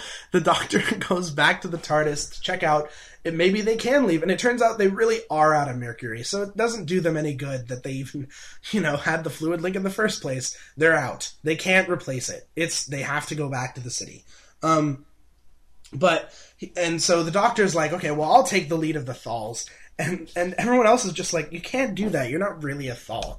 Um, so then we get a long, just half of this episode is just them talking about what they want to do. Like, mm-hmm. we get it. The Thals are pacifists. The Doctor wants to turn them into a fighting force, which is so not Doctor like. Like, imagine someone like Matt Smith saying, "Hey guys, you have to p- take up some arms and like kill these bastards." Like, you know, it wouldn't happen. It wouldn't happen. Like even even someone like Davison, like Davison wouldn't do that. Tom Baker probably would, but that's a Tom Baker problem. Um, uh, sorry again, Tom Baker fans, I love you. Um, so, but um, so so yeah. So then basically the doctor's like, I'm gonna I'm gonna help these people, and Ian's like, you can't really do that. So Ian goes up and gives this really quote unquote excellent speech about how um, they have to they have to go help the people, and the Thal leader, who is Alydon, who helps Susan, um, is just like, we're not gonna fight. We're not gonna fight you guys and Ian's just like, "Well, what happens if I take your what happens if I take your cookies? Would you would you would you hurt me then?" And the Thal leader's like, "No, I'm not going to hurt you then." He's like, "Fine, well, I'm going to take these cookies." And then like the Thal leader pushes him, and Ian's like, "Ha ha ha! You really will fight," which I think is a really mean move. Like, come on, dude, that's come on. like really, that's that's Ian's argument. He's like, "I'm going to take your cookies," like, or, or even better, I drink your milkshake. You're just like, "Oh God," like, well, okay, Thals, good job. Um, so basically, Ian proves that this is the way um, the Thals need to do this because um, otherwise they're going to starve, um, which I think is really interesting. That really nice stakes can't have the Thals die. So the Thals need to go back into the city and they need to fight the Daleks. They need to take all the food, which is, you know, from the Dalek perspective, that's kind of a jerk move. Like you have a bunch of really pretty looking men like coming in to take your food. Like no one likes that. No, no one. Like I don't even think the Daleks would like that. Um, mm-hmm. Anyways, so so Ian proves this, and so then we go back to the Daleks, and this is one of my favorite scenes. Like in my blog, um, this was early on, so I wasn't doing all the screen caps I normally do, but I made an exception because the one of the Daleks in section three, which was the first to get the anti-radiation drugs, starts freaking out and just like losing its mind and like dying, basically, just like ah. And, and, and then we get like the Dalek bridge, which is like the control center, which is where the Doctor met the Daleks for the first time, and this they're like look out this dalek is is also freaking out and there's this dalek freaking out and i remember watching this sequence and there's like all these daleks in the background and like if you know this show this show has no budget so like but you know modern modern times are like you can afford like four daleks and one judoon or something but back in this time they were like you can afford four daleks so i was watching this scene and i don't know if you saw this did you see this there are yeah, all these yeah. daleks in the background and i was like what the hell where did where did you get this budget? Did Verity Lambert do a really good job on this or what? And then like I looked and they changed the sequence, they changed like the shot, and I just noticed all these Daleks are cutouts, which was just so funny. Mm-hmm. Like I love that. That's oh, that's so great. Just a bunch of cardboard yeah. cutouts in the background. just like hanging out, just like trying to make it look all really impressive. And like, you know what? It did its job for like a minute. I was like, wow, that's pretty good. But now I just watch it and I'm just like laughing, laughing, laughing all the Dalek cutouts. Um, so yeah, um, so basically the um, everyone splits off. Um, the Daleks, re- uh, um, basically the Daleks realize that um, uh, radiate they need the radiation to survive, and they can't live on no radiation. Which you know they retcon later, but whatever. Um, these Daleks specifically, because these are in a way the last Daleks. Um, uh, they need this radiation to survive, so they plan to nuke the planet. They're just going to nuke the planet so that there's more radiation so they can thrive in every place and wipe out the Thals, which is a really ballsy and really dark move for them to do. Um, especially talking about just, you know, like nuclear winter, which is basically what this planet has undergone. Mm-hmm. Um, meanwhile, uh, the Thals um, split into two groups. Uh, one will have one will attack the city from the front, and the other will attack the city from the back by going around some mountains. Um, Ian and Barbara and three Thals, including Antodus, who's a total coward, and um, who's the who's the pretty one? Ganatus, Ganatus, Ganatus, Ganatus. So there's this there's this Thal named Ganatus, and Ganatus is hanging out. He's like the leader of this small expedition party, which is where the title comes from. There you go. That's what the title is based on. Um, they go out into this. They go out into the woods and they start traveling around, trying to get around the city to um, sneak in from the back because the back is well defended by natural, like uh, like a lake or something. Um, so they they sneak around the back and they plan to like sneak through. And through this, we get like all these crazy images of just like weird aliens and and like a giant living whirlpool and stuff. And they travel for like apparently this is really funny because like nowadays you watch the show and the show takes place in the course of like you know a couple hours maybe depending on the episode. This is like Barbara Ian and this expedition is traveling for three days because the attack is happening in three days. So there's like all these all this time that we don't get to see because basically everyone's just walking places like it's the Lord of the Rings. Um, um, so so I, I I think that's interesting. Like it's weird how like you have this weird sense of time with some of these stories. How like this one this this story the Daleks takes place over the course of like five days, which like you wouldn't see in most stories from now. Um, even even you know some of the later even just later stories happened over the course of you know like an hour or something. Um, so let's see. So they they're hanging out and they um and one of the one of the Thals I don't remember his name. He's basically a red shirt. Um, he get he go, he goes and sleeps near a lake and gets swallowed by this giant living whirlpool, and that's basically where the episode ends. Um, I also I also think it's really interesting. Did you notice that Barbara had thal pants? like Did she, she? Yeah. Oh, go look. Go watch it again. She was totally wearing thal pants for like episodes five through seven. yeah, it's like it's like it's so funny. She's just like totally. Tr- they don't explain it.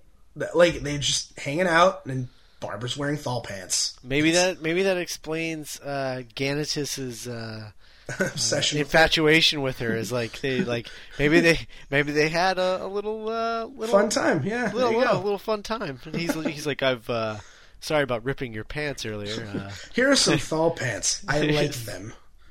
You're like, oh, this is weird. Um, needless to say, just as a spoiler for the rest of the episode, Ganatus and Barbara have this really weird moment coming up that I went, what the frack, the first time. Like, I couldn't believe it. I was like, Madman Terry Nation strikes again. Good lord. Um, I, never, I it never ceases to amaze me. But we'll get to that in a minute. Um, so basically, he gets sucked into a whirlpool, and that's where it ends. Um, in the sixth episode, uh, we get to the sixth episode. It's called The Ordeal. And basically, we start with this guy named Antodus, who's this really, like, he is just panicked all the time. Like, he is like, I don't want to go into the cave. Don't make me go into the cave. I don't want to do this. Let's just go. Let's just die in the woods. And um, rather than die in here. And so they head off for these caves. We start with Antodus, and we just like, and he's just freaked out. Um, and um, and so basically, this expedition, uh, I'm just going to call them the expedition, heads into the caves. Um, and so then we get um, the Doctor and Susan uh, head into the city. Where I think they head with Alydon, um, and they knock out. Uh, they go to knock out the TV and radio outputs for the Dalek city so that the Daleks can't communicate or something. Um, I don't. I don't really remember why they did this, but I guess the Doctor doesn't like television. Is what is what it's trying to tell me because I don't know the Doctor. the Doctor back in the day, man, like he he doesn't like a lot of things. Like if you watch the War Machines, like basically the plot of the War Machines is this evil computer that's trying to link with all the other computers, which is basically all the internet is. And the doctor will just like go out and be like, "No, kill the kill this computer!" And like this sort of this sort of story happens like three times in the classic series. One of which we'll talk about very in, in a couple weeks, um, called the Green Death, which I think is actually really a really great story um, for a lot of reasons. But th- that also has like the same plot where the doctor's just like, "Kill the internet! I don't want it! No, B- bad internet." And so I, I guess I guess the doctor knocks out these signals because he doesn't like um, uh, TV or radio. I don't I don't really know. He's he, I'm gonna be honest. It's hard and all. Technology probably scares the crap out of him. so he's just like, no. d- but but he really likes his food machine. Oh, he loves the food. He loves that food machine. he just he's you know the uh, like thinking back on that scene it reminds me of like just like that the old person who's just like I got uh I got one of those computers do you want to you want to check this out like look look what it does like I move this this thing called a mouse he's just like that's that's sort of the the the kind of uh, the way he's showing it off he's just like well let me tell you about this food machine I've got this catalog and uh, what are you what are you in the mood for what are you in the mood for Bacon Come into my eggs? I've got yeah. that That's, what he does. He's just like this old man that's just like way too proud of this new technology he just bought. Gotta show it off, man. I'm, yeah. I'm gonna be honest though. If I had a food machine like that, I would show it off all the time. Oh yeah, I would I Oh. would get a whole full on Willy Wonka outfit whenever I anything in it. you go or you show up at work and you're just like you're just like hey guys how's it going? They're just like why are you wearing that? You're like i just bought a food machine. You want to come over and check it out? They're like, no, not at all. what are you in the mood for? I said no. Creepy. Um gosh okay all right okay back to the story uh, so the doctor and susan i'm going to jump ahead a bit in the episode because really this is just going to wrap up their story really quickly but the doctor and susan try to take out the Dalek's power supply um, and the TV radio outputs, and they manage to, but are captured in the process, uh, continuing the long-standing Doctor Who tradition of companions and doctors getting captured by the evil people, um, which we'll see a lot of just as we go through some of these stories. Um, the, the best ones are when they're never captured, but like you watch something like Frontier in Space, and the Doctor and Jo are captured something like 10 times in the first half of the episode. Like it's ridiculous. It's it's it's just completely obscene. Um so anyways the doctor and susan are captured and they're taken into the um into the dalek city and taken captive by the doc the daleks again but then we get to what I like to call the Thal splunking sequence, where the Thals basically go and they're like, let's go. The Thals, Barbara and Ian, basically find this cave, this uncharted cave, and they're like, well, we have two and a half days. Instead of actually doing what we're supposed to be doing by crossing a lake full of dangerous creatures, let's just, you know, let's go cave exploring and hope that this works out which admittedly is a terrible plan, as we're about to see, because as they're crawling through these caves and exploring different sections, and and um, uh, Barbara meets hangs out with Ganatus, and and she she she. Uh, there's this part where like Ganatus is like they get to like an, a dead end, but there's like a rock like opening, and then Ganatus is like, "Here, I'm gonna climb down there using this rope. Uh, you tie this rope to something, and um and and we'll just I'll climb down. And so Barbara ties the rope to this rock, and I don't know what kind of knot Barbara used, but my goodness, like no one in this like spelunking party has any sort of like rock climbing experience or rope safety training like none of that like it's it's pretty bad. Like i was watching this and i was just like oh my goodness. Like have some have some concerns of safety. Have a spotter. Have you know like have some tie a good knot. What did you tie? A granny knot? No. No. Square knots. Clove hitches. All this stuff. No, slip knots? No. No. Bad idea. So so I was watching this and like Gan- needless to say, Ganatus falls because Barbara doesn't know how to tie a good tie a good rope rope knot. Um, no one's wearing any gloves, so Ganatus falls, and they find a they find out that oh, this looks like a good path, so let's explore this path. Which also terrible idea. Like let's just go on wild tangents in these caves while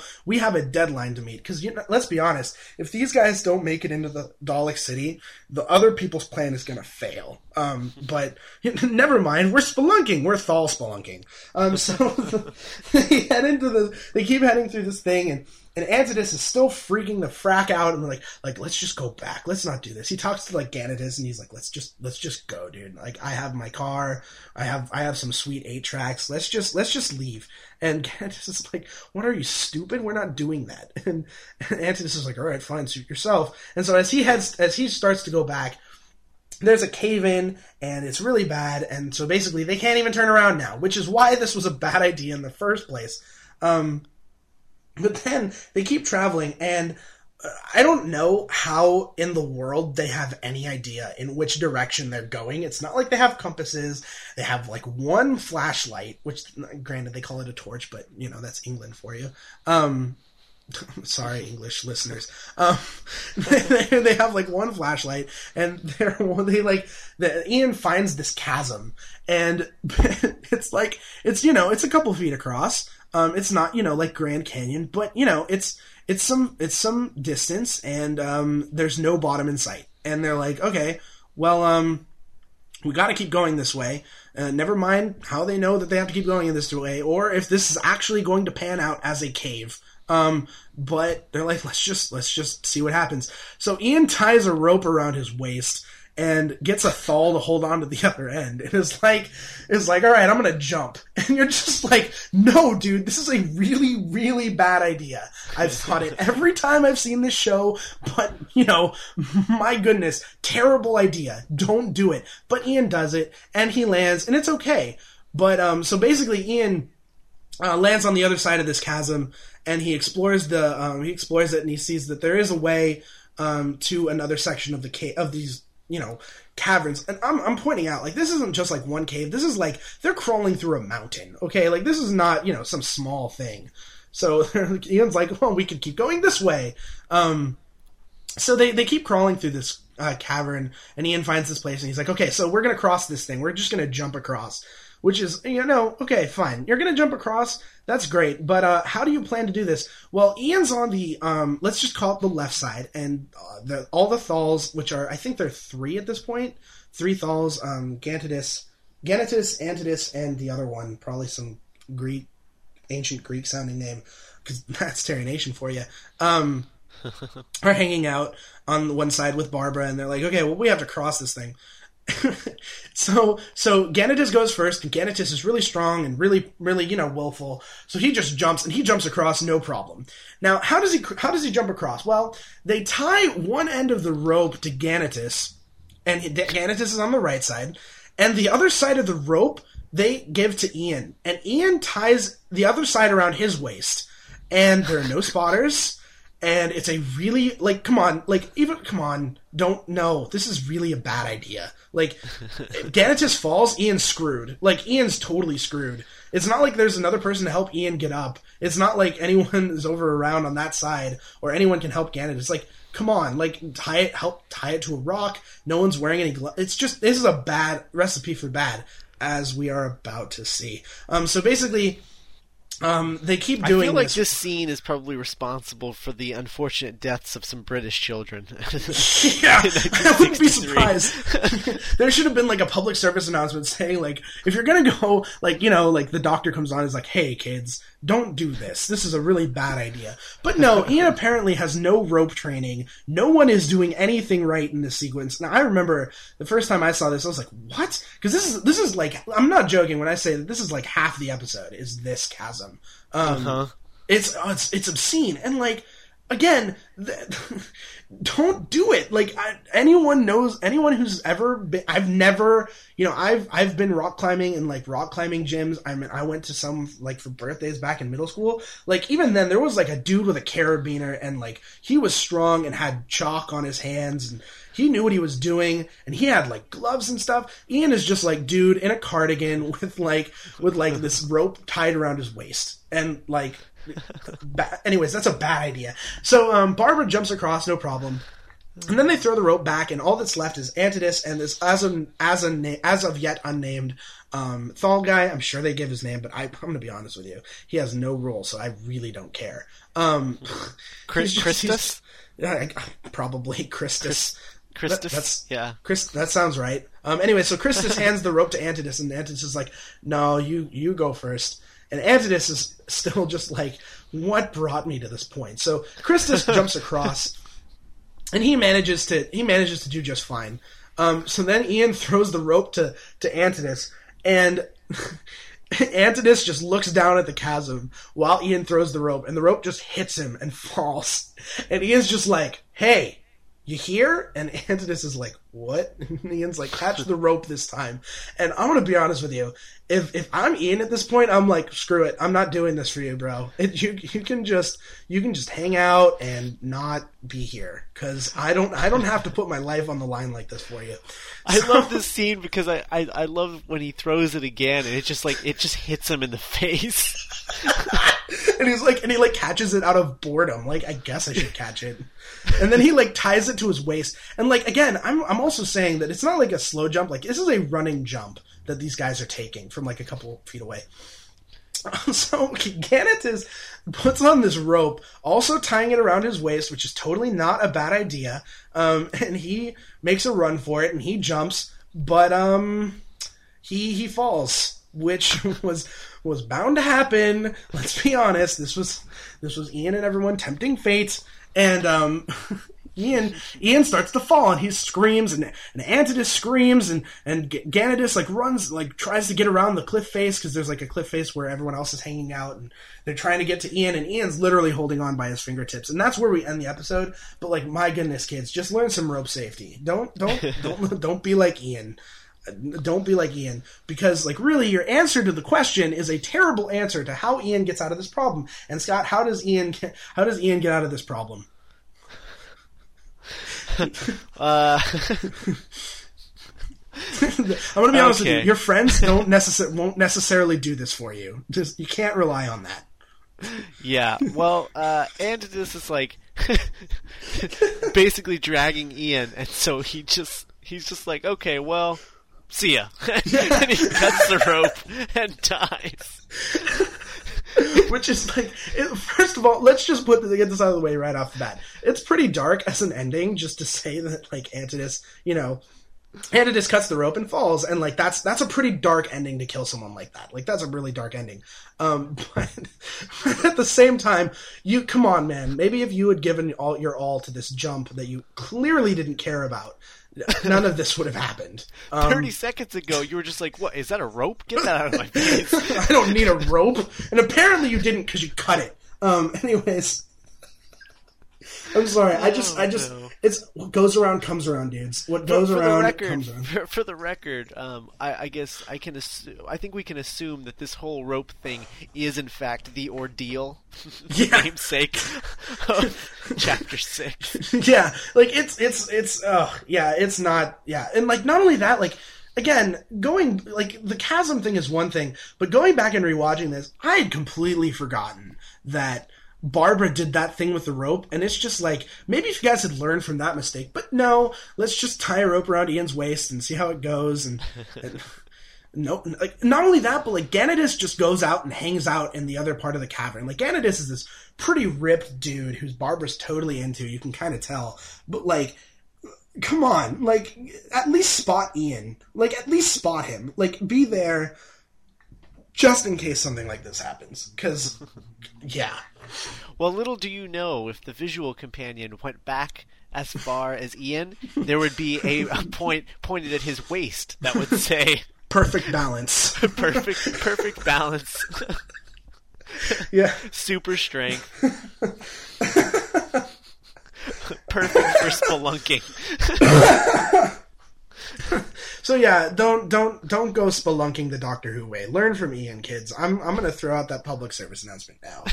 um, so anyway, so uh, the guy falls, and they're like, "Oh well, that that sucks." Um, and, and, then they just are like, "Okay, well, let's keep going." So they go and they find another cavern, and then the light goes out. Um, and then um, after that, uh, they're like, well, wait, well, there's another light. I don't really know how they get out of this cave. They don't really explain it. It's one of those things where Terry Nation was just like, and then they go into a cave. And how do they get out? Well, the cave led to the Dalek City. And we don't need to show that. Never mind. then they just kind of, because the next thing you know, Barbara, Ian, Ganatus, and Christos, I guess, um, are all hanging out in the city. and the Dalek attack is happening. Now, while this is all going on, the Daleks have planned to um, set off a neutron bomb, but the neutron bomb, which again dark, um, this neutron bomb would take 23 days to get ready. So instead, they're just going to overload some like nuclear generators and just spew radiation into the um, into the atmosphere, which is like like that's that's that's such a dick move. Like let's just let's just fire pollution. Like apparently Daleks don't give a crap about like environmentalist anything. They're like global warming, yes sir. Like they then again, Dalek casings are probably air conditioned, so it doesn't really matter. Um, so they're just like, it's hot, whatever. that would have been that, would that really would have been the greatest line in the episode. Is if when Ian was in the Dalek, he's like, they're like, "You okay in there? Yeah, it's fine. There's AC in here.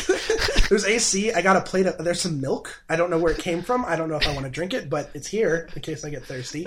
Um, it's got everything.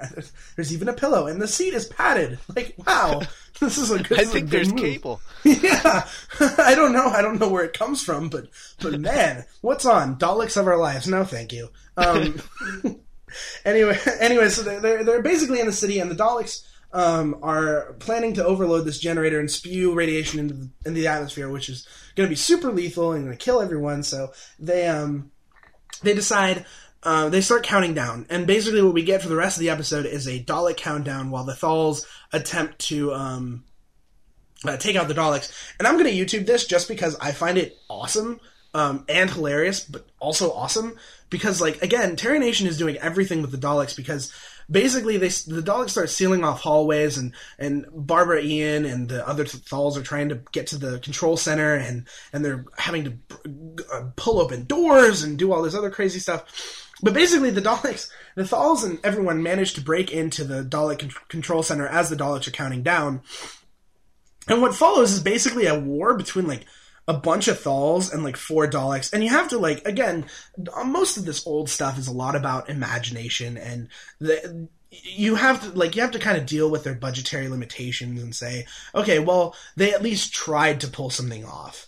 Um, like Verity Lambert, when she was watching Doomsday for the first time, said uh, saw like all the Daleks flying across the city and said, "Oh, we never could have done that." And Russell T Davies said something along the lines of, um, "Oh, but you imagined it, which is just as good." Which I think is a really great line. I think he talks about that in the writer's uh, the writer's tale, which I know you're reading right now. Mm-hmm. Um, which I think is a really it's a great it's a great it sums everything up. Like you you you have to watch this with a great you have to take everything with a grain of salt and say this is a big epic Dalek and Thal fight, the final fight between all of them, and and there's like four Daleks, like and a bunch of Thals, and basically all that happens in this season, in this sorry, not this season, this episode for this fight is, and you'll see it on the YouTube, like it's just a couple people throwing a bunch of rocks at Daleks, and someone goes on, a jumps on, like I know Ian jumps on a Dalek, and they ride it around until it falls over, and it's like pretty crazy. They manage to rescue the Doctor and Susan and the, the it doc- really, he, it's very, very reminiscent to the the uh, the Ewoks taking on Oh, the so- oh, yeah. AT-ATs. Yeah. And there's like and like Chewbacca swings in and like kicks a Dalek and stuff. It's, it's Yeah. pretty messed up.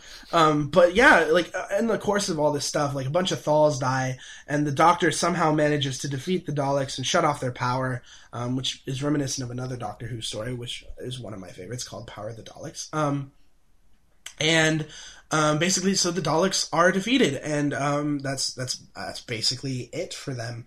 Um, although there is a great line that I actually wrote down because I thought it was just so good because it's reminiscent of another line Peter Davison says later in a story called Warriors of the Deep.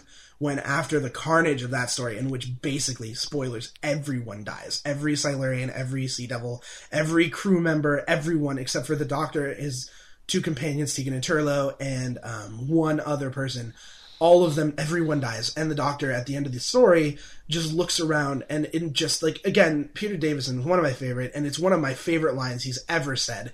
He just looks at them and his he's been beat to crap um, and just looks looks around at all this carnage and he just says there should have been another way. And it's just this really gorgeous moment of just like everything the doctor ever stands for.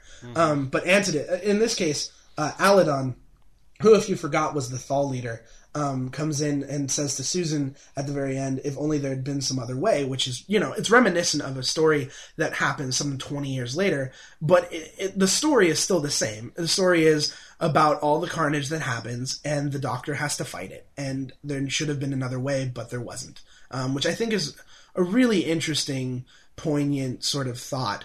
Uh, despite the fact that it comes from Mad Men Terry Nation, but even then, like, I, like Terry Nation, I love him because he's a bit crazy. Um, so basically, that's it. Um, and then we get uh, some wrap up at the um, in the forest near the TARDIS, and everyone's like, "Okay, we can finally leave." They rescue the the fluid link from the evil Daleks, and everyone gets in the TARDIS, and they're like, "Okay, well, bye. Have fun." Uh, building off of technology and not blowing yourselves up again, and then e- then Barbara and Ganatus are hanging out outside the TARDIS, like you know, like a teenage couple outside like a, a house, and Susan's like, "Come on, let's go," and and Ganatus is like, "Okay," and Barbara's still wearing thal pants, and and He's like, "Here's a blanket." And she's Yeah. like, "Let's make out." yeah, yeah, basically that's what happens. Like Ganatus kisses her hand, which is you know that's cute, and then Barbara just like full on just kisses him, and it's just like Barbara is getting her freak on. Like I meant it. This is the, like again. I'm seriously, I'm still. I, I think. I think the more that I think about it, the more I think they really. I think they had some alone time. They must have. point in this, and that's what the blanket is. He's like, "This is the blanket that we made love on." sweet, sweet love, and and Ian's just like, I don't know, no, no, no, no, no, no, no, no, no. Because again, I like, I love Ian and Barbara. I think that Ian and Barbara, you know, forever. Um, I don't really quickly. Did you see the um, Matt Smith Sarah Jane adventure? Yeah, Okay, because when they said Barbara and Ian Chesterton, who have never aged in that story, I went awesome. I thought that was so great. Um, But I love Barbara and Ian, so um, the fact that the thought that Ian, that Barbara just got freaky with some native is always entertaining to me. Um, it was entertaining the first time; it's entertaining this time. Um, so basically, they get in the TARDIS and they fly away, and everyone's hanging out in the control room, and then there's an explosion, um, and then we get a really nice cliffhanger to the next story, um, as with all Hartnell stories, um, of the next story, which is called "The Edge of Destruction," which we on on this podcast aren't talking about for a very long time.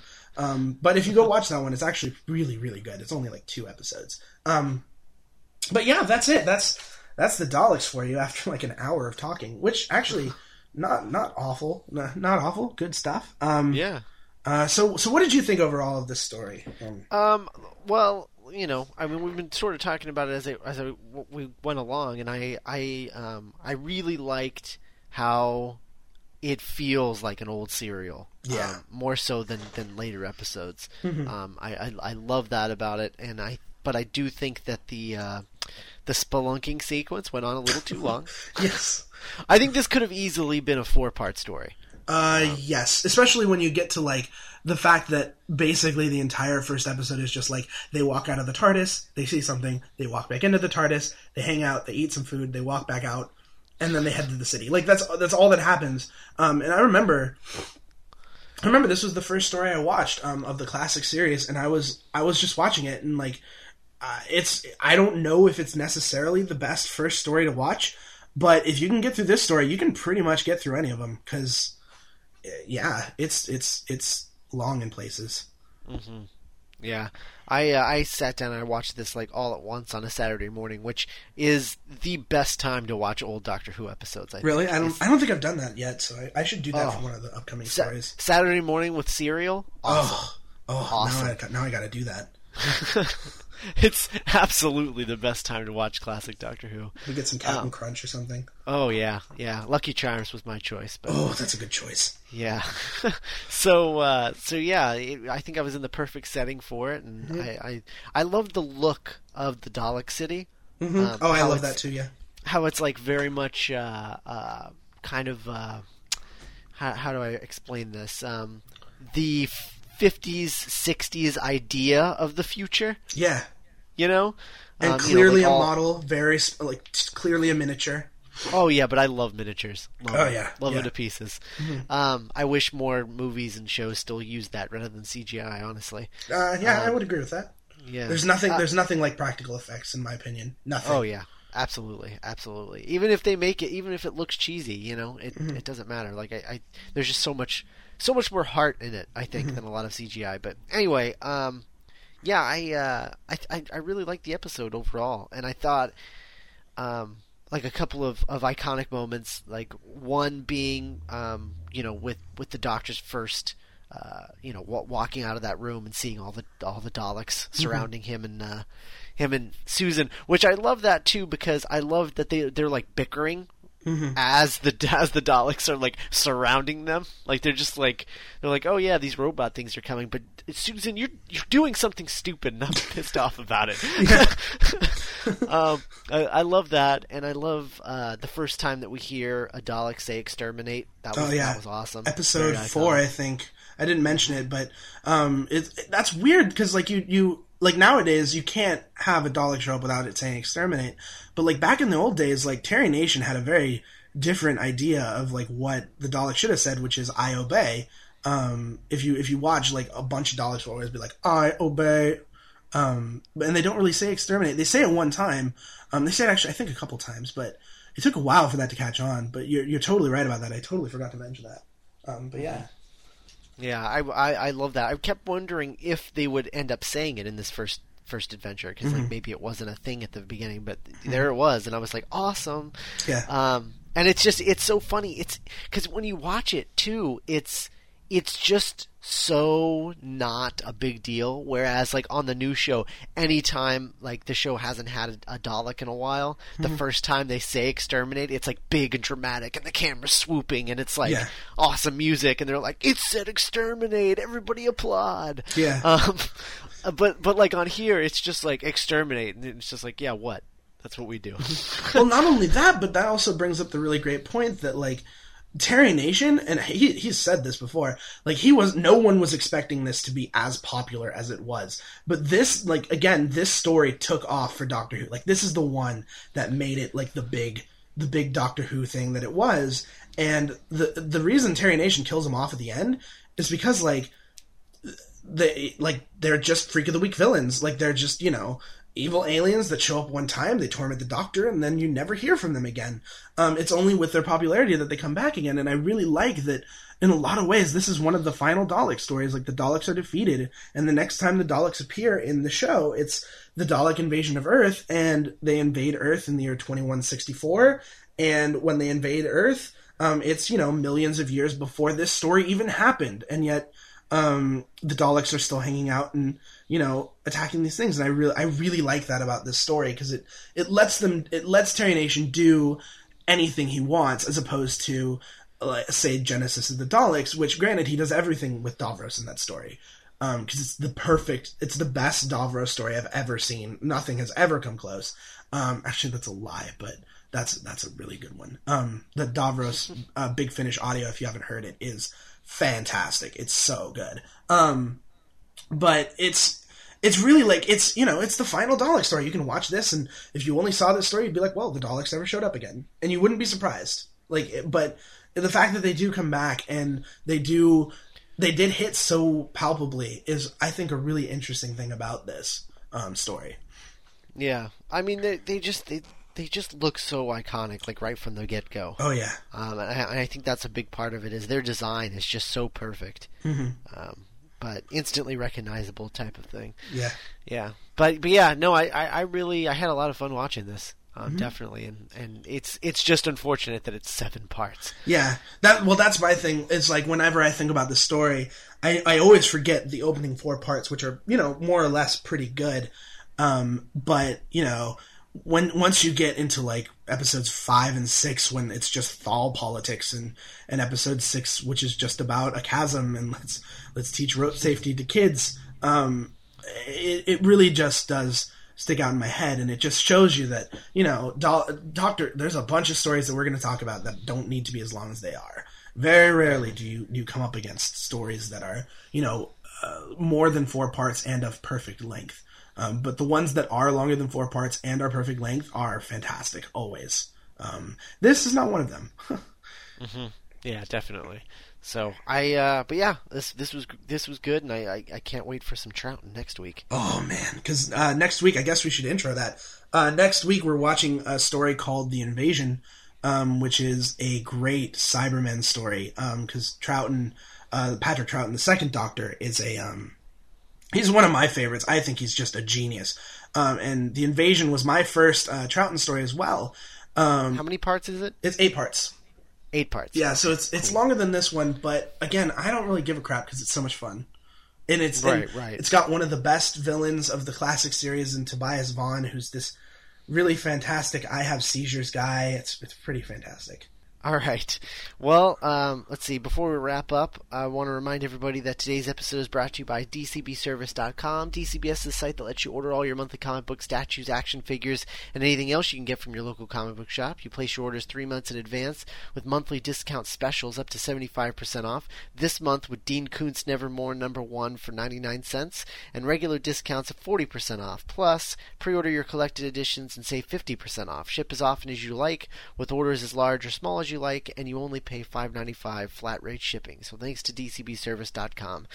Um, so so yeah, next week's the invasion uh, and then also coming out this week on uh, geekshowentertainment.com we've got um, Geekin and then Geekin Extra is going to be our look at our uh, we're doing uh, sort of uh, book of the month makeups because we haven't been able to do any um, with John in a while because he had those technical difficulties. Mm-hmm. But uh, this week is Y: The Last Man Volume Two Oh, on the hardcover. So that's so that's I think it's issues eleven through like twenty two or something like that. Yeah, Um, sounds right. And then uh, movie night at Geek Show. Uh, last week we had Dear Zachary, um, which was my pick. This week is going to be Career Opportunities, uh, which is a John Hughes written film about a guy who gets uh, uh, locks himself up in, in in a super target in in like the early '90s, and then it gets robbed. So it's like Home Alone in a retail store. That sounds Um, fantastic. I love John Hughes. Yeah, yeah. Um, both both of those you can get on uh, Netflix instant streaming. So uh, check those out and, and listen to uh, Movie Night at Geek Show. And then uh, finally go to the website geekshowentertainment.com. Tell us what you thought about this episode, all the episodes that we that we post regularly on the site, and articles and things like that. Um, and then you can also, uh, if you want, you can follow us on Twitter. Uh, you can listen to all, Matt and I's ridiculous conversations that we have on Twitter, um, such as uh, alternate, universe, Adric. um, you can follow me on twitter.com slash Scott Corelli. And I'm twitter.com slash uh, Gungadin. And uh, do you mind if I plug my blog real quick? Yeah, go for it. Okay, um, uh, my blog uh, is classicalgallifrey.blogspot.com. Uh, I review a classic story a week. I put screen caps and YouTubes and all that stuff. It's kind of like this, but with a little bit less recap, a little bit more commentary. Uh, I'm working on a Tom Baker story called The Invasion of Time right now, and oh my god, is this going to be a fantastic story of uh, my discussion of this one? Because, I mean, we were talking about this before we were recording, but it's got some really weird choices and it's so so i'm reviewing uh, uh, invasion of time you can catch that at classicalgallifrey.blogspot.com if you find me funny i have a bunch of old stuff including stuff that we're going to discuss um, also if you want to get ahead on what we're talking about now we're talking about um, invasion next week and then the silurians which is a john pertwee story which is also seven parts. Why, why are they so long? Um, and then we're doing uh, genesis of the Hey, the- you picked them. I did, I did pick them, but you know, we got we got to talk about unit and we got to talk about Pertwee, um, and then we're talking about uh, Tom Baker's Genesis of the Daleks, which um, the, again, I'm not going to say you should watch all of these, um, but Genesis of the Daleks is like, you've seen it. I'm pretty sure. I think we talked about it on Twitter. Is fantastic. It is so It good. is. When I I remember when I first watched it, I was I didn't really know what to think. Um, and I was watching it for the blog, and I had to watch it because I was recapping at that point. And I would just start an episode, and I would just get to the end of the story because I was putting it on my iPod at the time, and I was at work, and so I just put it on. So I've seen that story like twelve times at this point, and I don't give a crap because it's so good, and I'm really excited to rewatch that one. Um, so everyone who's listening should rewatch that one because should go watch it because it is fantastic. It is really great. Um, so yeah, It is. It is go. definitely. Um, and then and then after that we've got Castrovalva from uh, Peter Davison because we're doing something interesting with Peter Davison. Where, Mm-hmm. uh, whereas we're we're popcorning everybody else, but his uh, his run on the show we're doing in uh, continuity. Yes. So, Well, that's be- that's because if you if you watch all of Davison and then get to like his final story, you really understand why that story is so good. Which is it's the Caves of Androzani, and it is. I mean, I know a bunch of people. I know people have called it overrated. I know the the discontinuity guide, which if you guys don't have, you should get because it's really fantastic by uh, Paul Cornell, E.T. All. Um, called it overrated, but I recently watched that thing and I watched it like two days before Christmas.